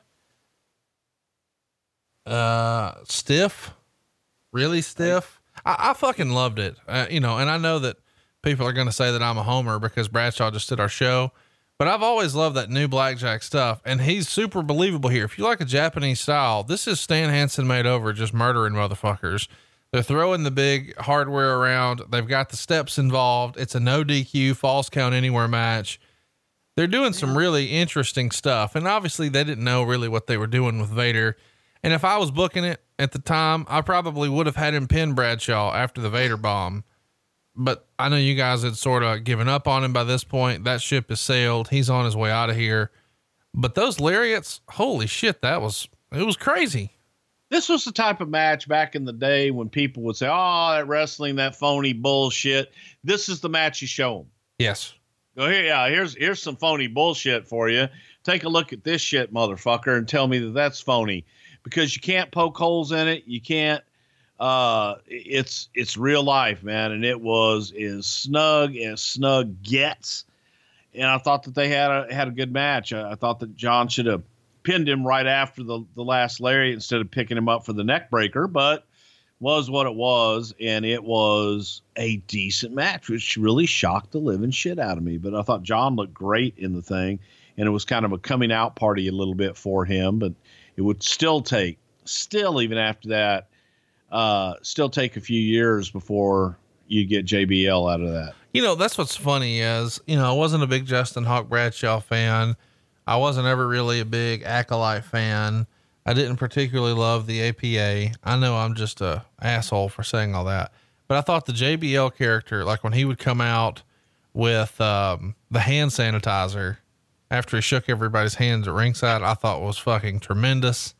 And then this version of of JBL or Bradshaw rather, when he's still sort of that new blackjack. Hey, I'm just a Texan and I'm gonna fuck your shit up. It's very it's very Stan Hansen. I love it. And and I, maybe it's because I my first exposure to Stan Hansen was when he was just like running through Lex Luger in WCW, and I was just like, that dude's a badass. And this is sort of reminiscent of that to me. So I loved this match. He is a badass, and it was, it was, it was good. But we never really got that personality of John uh, for for many years, and finally got the, you know, you got a bit of it with the APA. I love the APA, and uh, but JBL was something that that's closer to who John Layfield is than anything. Backstage, we see Kevin Kelly with your brother and Jason Sensation, and they're doing some WWF.com work. And Jason's doing a bunch of imitations. And Jason's a listener to the show, and, and I appreciated what he did on Raw, but there's no way Vince McMahon enjoyed this segment. Well, look, Jason was one talented son of a gun. He, his Owen Hart was the best that's that's ever been. Uh, I didn't know who the hell he was doing when he was doing Rock on this one. I thought that was terrible. Jarrett, I didn't know who he was doing there. Had to go back and figure that out. But his Undertaker, you could close your eyes and that was Undertaker. And his Road Dog was good, but it was I, I try to limit like all my shit. I don't do imitations. I do caricatures. So my shit doesn't have to be good. I don't care. He did imitations and the stuff that he did well, nobody could touch him. And his Owen Hart was some of the best that uh that there ever was. You could close your eyes. And his Undertaker, you could close your eyes and be there. But um was what it was and just get that plug in by God. How about this for a match on pay per view? D'Lo Brown pins Gangrel in seven minutes and 50 seconds. Meltzer would write another dead match. He gives it a quarter star. Uh, Mark Henry comes out and the finish sees Mark Henry pull the ropes down and Gangrel, who's been working the match as a face, although really nobody reacts that way because he's a fucking vampire drinking blood, takes a bump over. And then Henry slams Gangrel into the post and Brown pins him after his high power bomb. And after the match, Gangrel spit the blood or whatever it was in Henry's face and uses implant DDT on Brown. Star, no, sorry, quarter star. I love D'Lo Brown. I ain't got nothing for Gangrel. Happy to never see this match again. What'd you think? My exact comments were, well, Gangrel had a cool entrance. what what I actually wrote down. Yeah. Um. By the way, is that some- Alrighty then. is that one of Jim Johnston's best songs? You think? Gangrel, the Yeah. the the vampire one. Yeah. Loved it. Yeah. No, I agree. Well, certainly one of his very best. Uh, let's keep it rolling here. Let's talk about um, the recap of Kane and Undertaker's assault on Rocky, Mankind, and Shamrock from Raw. And that brings us to Michael Cole interviewing Shamrock. And Cole asks him how far he's going to go to win this match. And Ken says he came here to be the champion and nothing else matters because tonight he's going to take his frustration out on Rocky and Mankind. And then Doc, our boy, Doot Doot, interviews The Rock. And of course, he says he could give two pieces of monkey crap about his frustrations. Next up, Kevin Kelly talks to Mankind.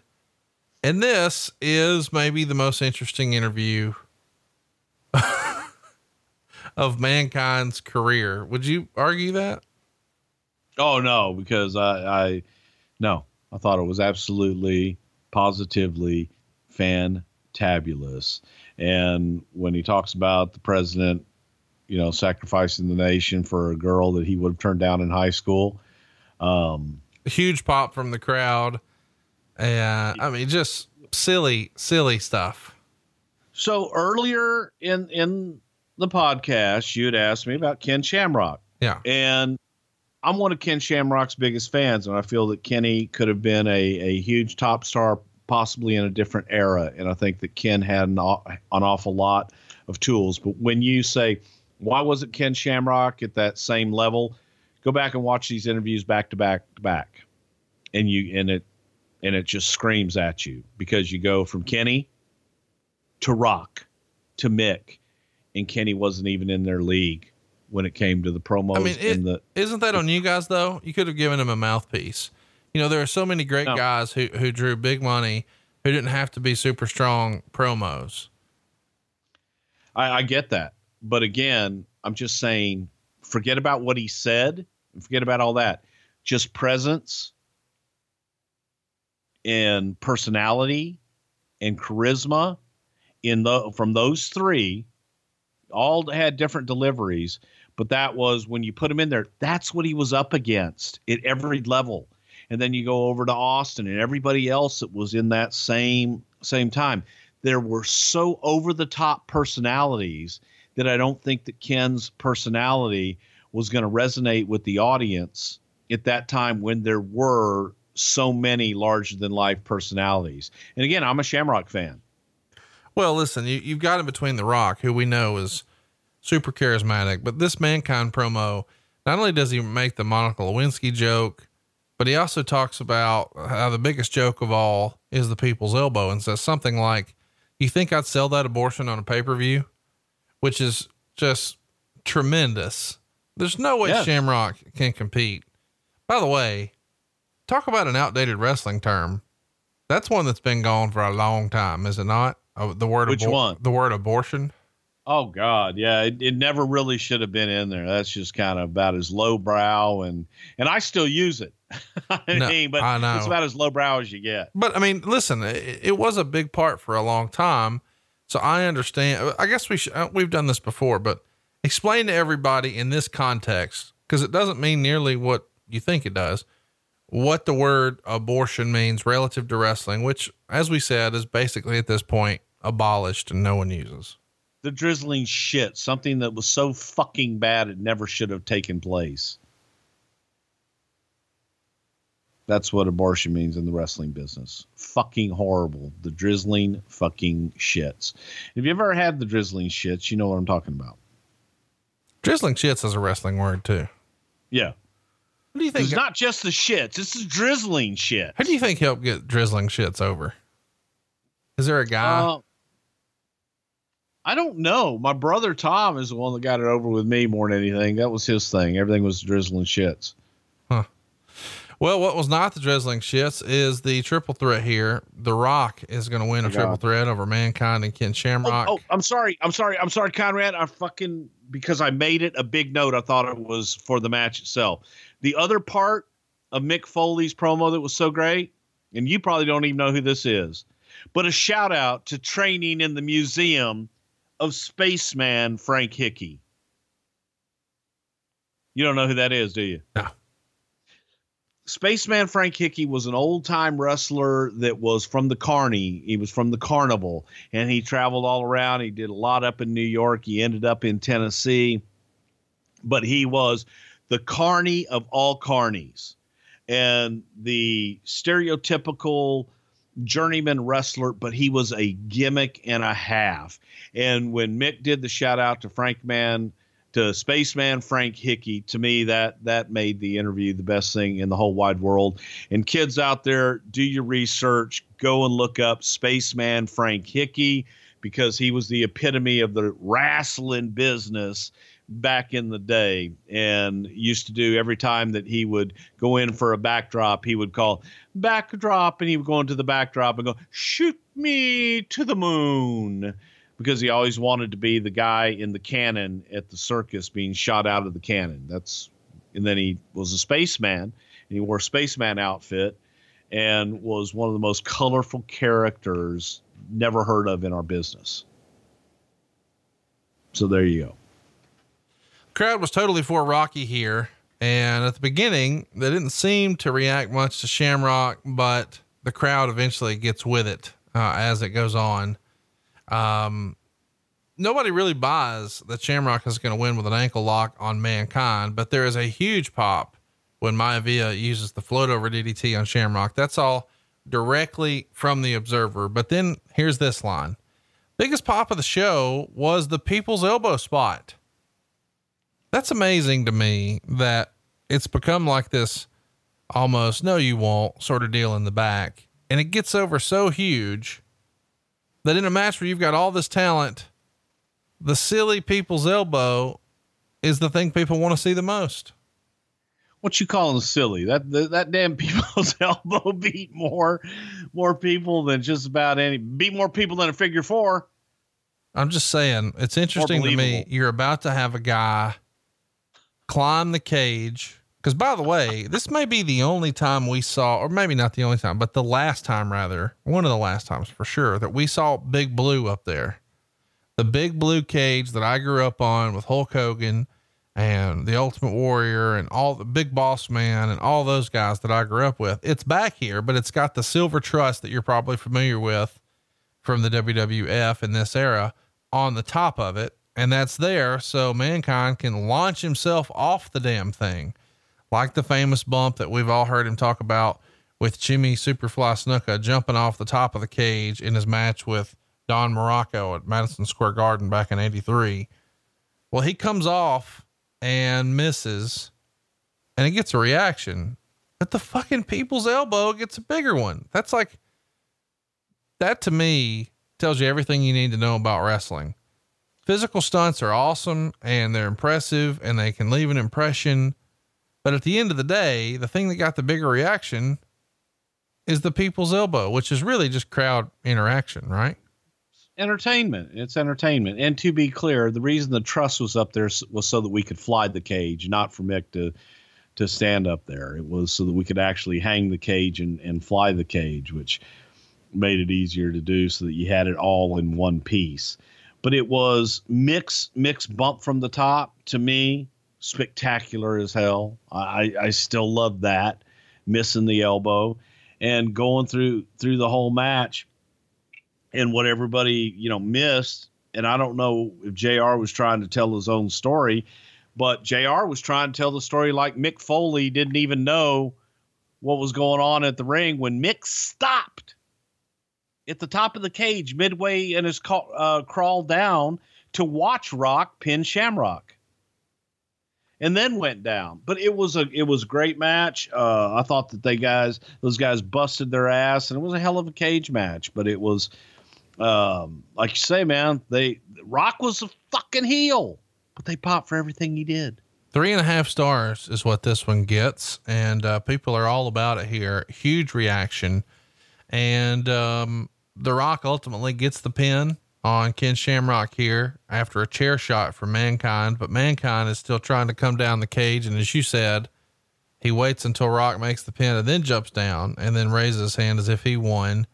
You don't see a lot of triple threat cage matches before or after, but three and a half stars. I thought it was pretty good. What'd you think? Yeah, I thought it was real good, man. I thought they told a hell of a good story, and that's hard to do a triple threat match inside of a cage. It may have been the first one that we ever did, but that was it's just difficult to do if you can't get rid of a guy on the outside. It's hard to get small inside of a cage. They pulled it off and told a hell of a story, and in the end, your heel wins and everybody's happy. Next up, we got Val Venis, who pins Dustin Runnels in nine minutes and nine seconds.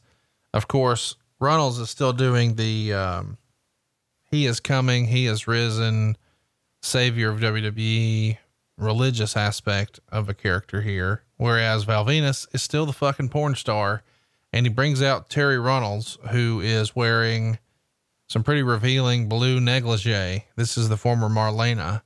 And Meltzer would write, Terri Runnels looked like a washed up porn star, although she looked a lot better the next night on Raw. Despite how great this angle is between the two, once they start wrestling, there was no heat at all. Venis, even on TV, gets great heat for his ring entrance, but very little for his wrestling, and Runnels' gimmick is dead, but it's almost over anyway. Runnels worked harder than he's done of late, but even though he's only 29, he's taken so much punishment from so many years in. He's a lot slower and less mobile and has fallen greatly from his working prime, which in reality was many years ago. What'd you think of this match? He did not like it. He being Dave Meltzer, pronouns pal. He gave it three quarters of a star. And, uh, as I, I guess we should mention here, Venis reverses a superplex and drops Dustin face first on the apron. And then Venis and Terri start making out. Runnels comes back with a bulldog. And for whatever reason, Venis forgets to kick out and the ref has to sort of hold up the count. Eventually, Venis wins with a power slam and the money shot finisher. Three quarters of a star. What say you? I thought the match was solid. It was okay, but I was kind of bored. I didn't care. And, and that's just going back all these years. I'm watching it. There wasn't any extra energy. There wasn't any. The, the guys went through the motions. Yep. The guys had a good, solid match. But to me, it felt like they were going through the motions. And on the Val didn't kick out. Well, actually did get his shoulder up, and it wasn't in a horrible. It was a friggin' horrible camera angle, and the people that were watching the screens and that couldn't see from the referee's point of view thought that he didn't kick out. So it, it made for uh, you know people to go bullshit and anytime something like that. When when you try to get too cute with your kickouts and you try to get too cute with getting out of a pin, sometimes it backfires. And in this particular instance, that backfired where it, it looked like shit. Yeah, he did get his shoulder up, but it just looked like shit. The match was good, but they was just going through the motions. There wasn't a lot of emotion in it. Oh man. X Pac and the New Age Outlaws are up next, and they beat Jeff Jarrett and Dennis Knight and Mark Canterbury in 11 minutes and 15 seconds. Of course, Dennis Knight and Mark Canterbury here Southern Justice.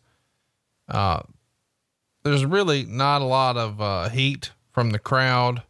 There is a fight in the crowd that gets everybody's attention.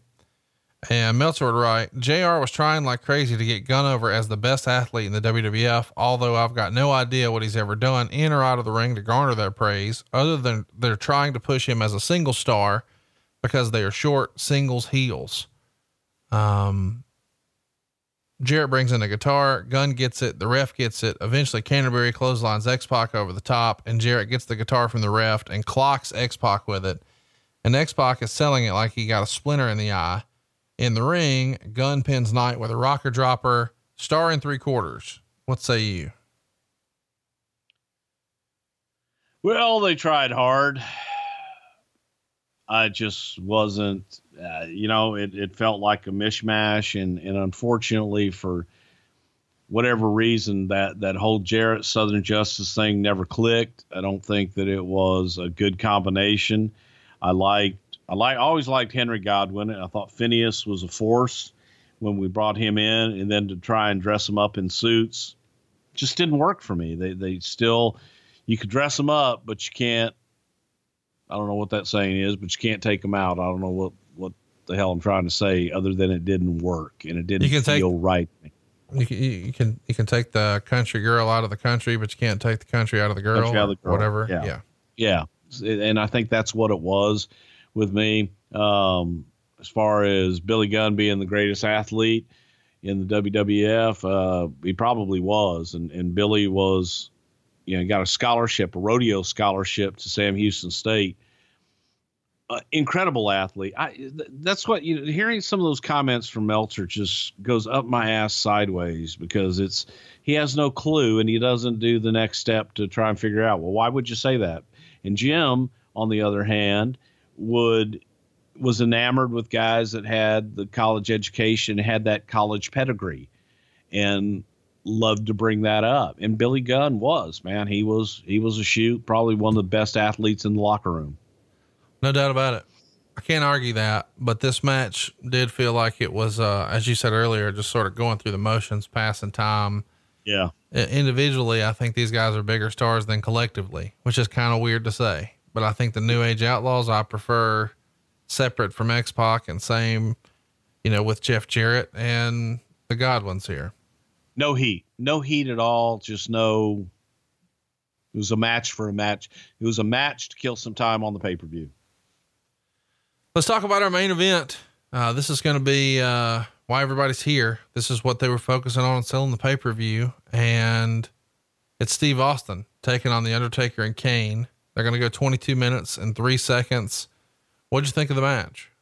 Well, dude, I thought that they had a hell of a match. You know, I thought they told a really good story with Taker and Kane, kind of which one is going to beat Austin. So while you take away Undertaker being able to defeat Kane or Kane being able to defeat Undertaker, you make it so that okay, the only person you can defeat in this match to win the match is Stone Cold Steve Austin. And Austin, I guess, can be either guy, but still. You tell now the story which one's going to do it? And that was to me the basis of this match and how they told the story. I thought they told a great story all the way throughout the match with those subtle hints getting to the end when taker was saving kane. Kane was i mean uh taker was saving austin. Kane was saving austin so that they would be the ones to actually defeat him and win the championship uh, they battled all over the goddamn building and had you know the Stooges and Sarge and everybody. Oh my God, Sergeant Slaughter! Whoa, what's he doing in there? Kick, kicking Austin in the head. Real, real brave, Sarge. Uh, commissioner. Uh, it was. I thought it was a hell of a match, and it, and it was better than I another one where I wasn't all that excited going back watching. This match was good. No doubt about it. Uh, two and a quarter stars is the score that Meltzer gives it, but it's probably because of the finish. You know, he's pretty famous for not liking clean finishes. And this, while we do have a pin, you got Kane on one side, Undertaker on the other, and it's a who done it. McMahon orders that the belt be brought to him, and it's Steve Austin's smoking skull belt, the personalized world championship. And the show goes off the air as McMahon is jumping in a car with Austin's belt, and Austin is furious that he's lost his title, but we don't really know who the champion is, but we know it's not Steve Austin. So it's a cliffhanger for a pay per view. In, in theory, good idea, bad idea, Bruce. Oh my God, I thought it was ingenious. I, I that part I loved. I, I enjoyed taking the title off of Steve with both guys beating him at the same time, and now who's your champion? I like the intrigue like that. It was an interesting way to get where they needed to go.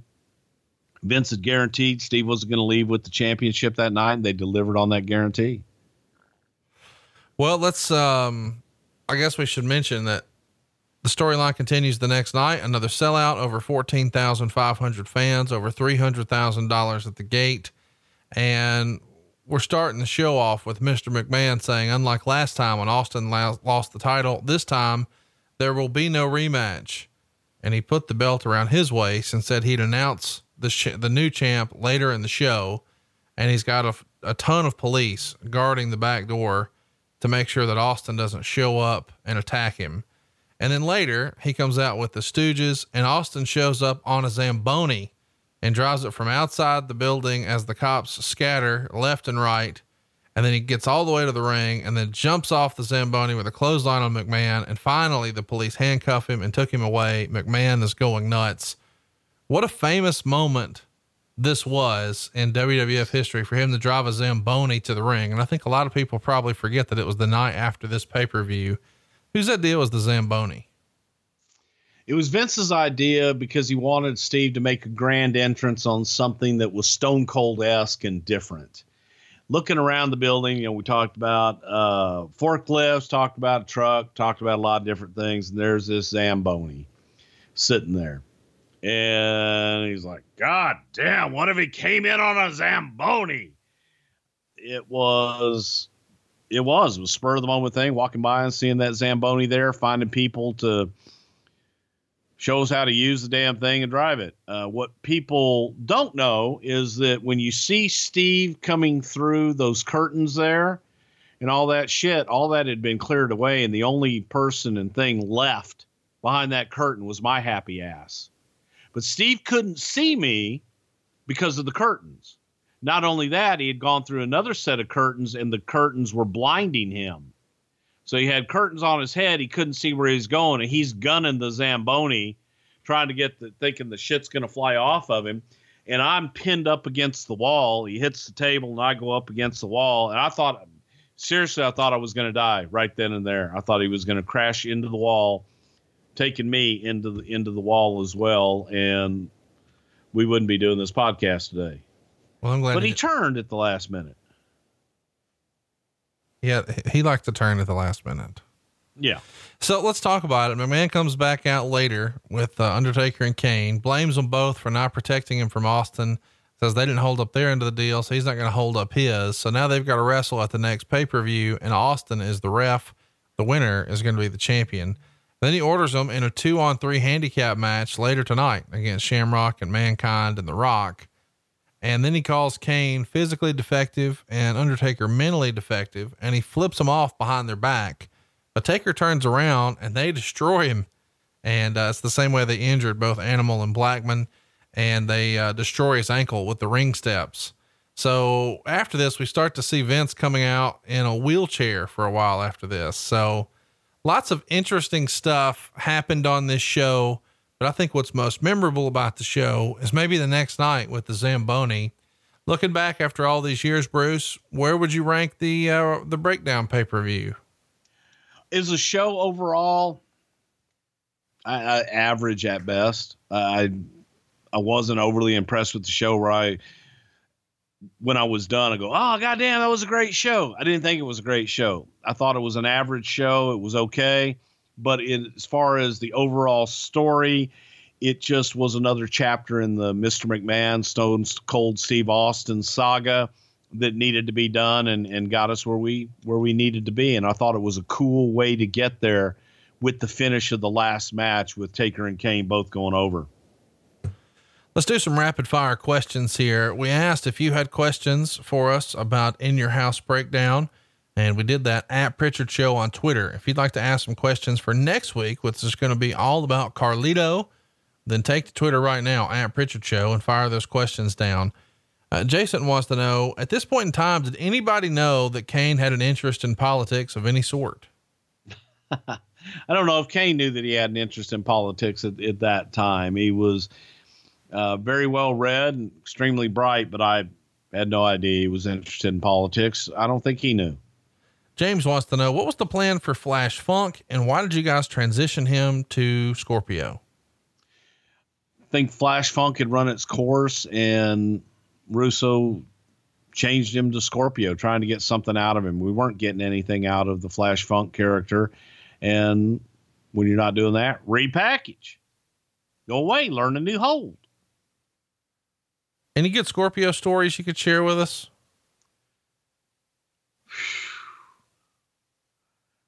No, not really. Other than you know, I saw Scorpio do a a shoot interview or something. I didn't see the whole interview. All I saw was a very short portion of his recollection of how he was in the room when the Montreal screw job took place, and how high he was, and so on and so forth. Um, he wasn't there.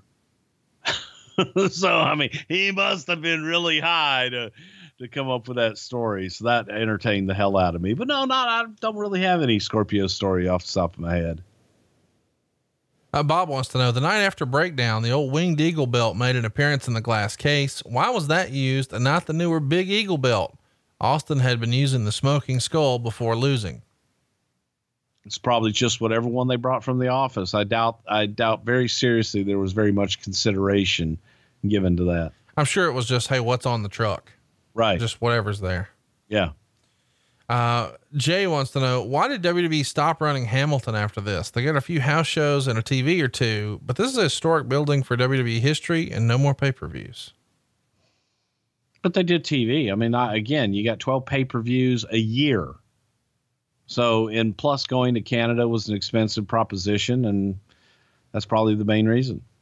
Hooray wants to know if Austin was the guy, why did he not have a long, continuous reign? I don't think he needed to have a long, continuous reign. He did have a, he did have a long, continuous reign. Is the guy with or without the championship? And the chase is better, right? Yes. I mean, Hell you, yeah. you want your baby face chasing for the title. You need a heel champ. And I know that you would say historically this is a baby face territory, but typically in wrestling, you've got a quote unquote chicken shit heel like Ric Flair is champion, and he just keeps barely escaping. And your local hero is chasing for the belt, right? Well, old school. I mean, that's to me, that's usually the best way. But again, in the Northeast, they they did it differently, and it worked for them having the having the hero. But I just thought that again, Steve was still the top guy. Had a hell of a run. What do you think about this being one of Vader's final pay per view performances? Well, you know what? It was nice with the match with Bradshaw because I thought that Vader held his own in there and they beat the shit out of each other. They gave and they took. So for Leon to go out like that, I thought was was better than than not. To be clear, um, this was his his last pay per view with the WWE. Uh, he would wrestle on Sunday Night Heat in his last televised match, which would be on October 11th, and his last in ring match was October 25th, at least for the WWE, in Madison Square Garden against Mankind and Ken Shamrock. Vader was one of our first episodes where we did heavy, heavy research, and we went all in uh, in a way that we hadn't prior. So if you haven't in a while, or maybe you never have, you should go check out the Vader episode in our archives. Adam He wants threw to, coffee in his good eye. that's for Shuley, Shuley's favorite part ever. Adam wants to know what are Bruce's thoughts on Austin's world title here. Of course, he's referring to what we belt marks refer to as the smoking skull belt. I loved it. I thought it was great. And even then, I thought for marketing purposes, it was a hell of an idea. And I liked, if you have a personality like that, I frankly would have changed the belts for every single guy that was champion. But then again, okay, I say that. Now I'm going to contradict the hell out of myself and go back to I loved when the championship meant something and that that's what you were after. Um, and my favorite belt is the old NWA belt that Lou Thesz, Gene Kiniski, Dory Funk, and Jack, well, Harley Race originally won. Let's uh let's ask a good question here from Kieran. At this point, was Deadly Game, which is of course the tagline for Survivor Series 1998, was it already planned? Did you already know in September we're going to do a tournament in November? Because the belt's going to go vacant here and stay that way really until Survivor Series. I believe we did. And and I wasn't on the day-to-day creative, but I believe from my recollection at that time that we did know we were going to the tournament. We joked on the show here, uh, this episode of In Your House Breakdown, you would see people talk about sugar coated testes and the rock and mankind promos. Chat me up here. This is from Sergio. Hypothetically, what do you think old Jim Cornette would say about these sugar coated testes? I don't like my testes with sugar on the coating. I like salty testes, motherfucker, with double mayo and extra onion. Motherfucker. Oh, shit. They can't see that you're starting to talk. I should let you talk before I hit you with the motherfucker. Say, I could see you, and I knew you was going to talk, so that's why I went, motherfucker. So I'm sorry. No, it's fine. Listen, I, Motherfucker. thank you. Thank you. Uh, in hindsight, do you think you guys should have just stuck with Goldust during this era? Oh boy.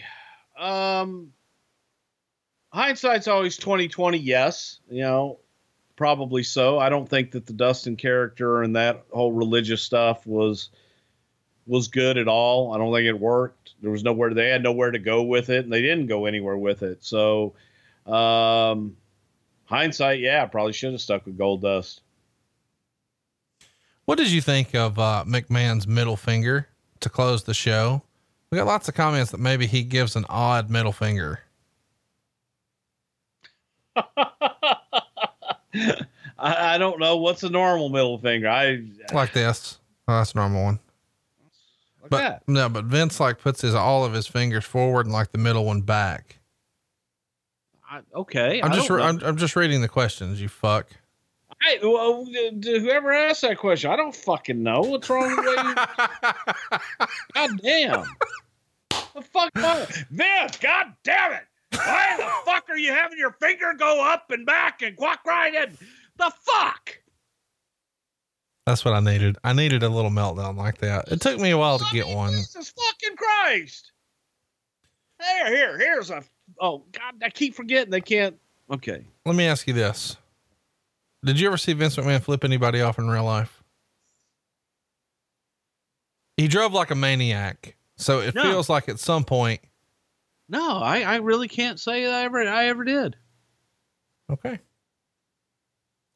Well, that's going to do it this week for us here on Something to Wrestle. This weekend, uh, or I guess by the time you're hearing this, there's new bonus episodes up right now on Patreon, patreon.com forward slash something to wrestle if you'd like to check them out. And we'll be back here, same bat time, same bat channel with Carlito, which is a new school character, somebody from a newer generation that we haven't really talked about before. I'm looking forward to this one. You should be too.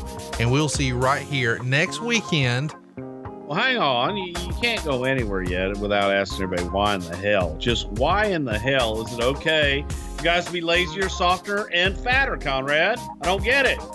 We need to bring the men of this country back to greatness. I got an idea. Why don't you text What? SLAM to 79 79 79 and you're going to get your first 30 day supply of ageless male max for free. Just pay for your shipping and handling. Text the word SLAM right now to 79 79 79 and you get a free 30 day supply, a whole month right now. Just pay your shipping at 79 79 79. Just text the word SLAM. You'll be glad you did. And don't forget to skip my bachelor party like Bruce Prichard and Dave Silva, and instead go have dinner right up the road here in Nashville, Tennessee. And I'm sure they'll have details of where you'll be able to catch them here in Huntsville on October 13th. Um, they'll be doing a meet and greet down at the goddamn Wendy's. Cassio Kid will be your MC. It'll, it should be something to see. That sounds like a hell of an idea. Yeah. Yeah. Uh, you find out who your friends are in moments like these. So, see you guys next weekend in Nashville. I mean, I won't be there for Saturday's meet and greet and eat and greet and Dirty Dozen and whatever Bruce is trying to philander out of you. But I will be there at Zany's and I'm coming to see Kowloon. Uh, pick up your tickets right now at bruceprichard.com. We'll see you next week right here with Carlito.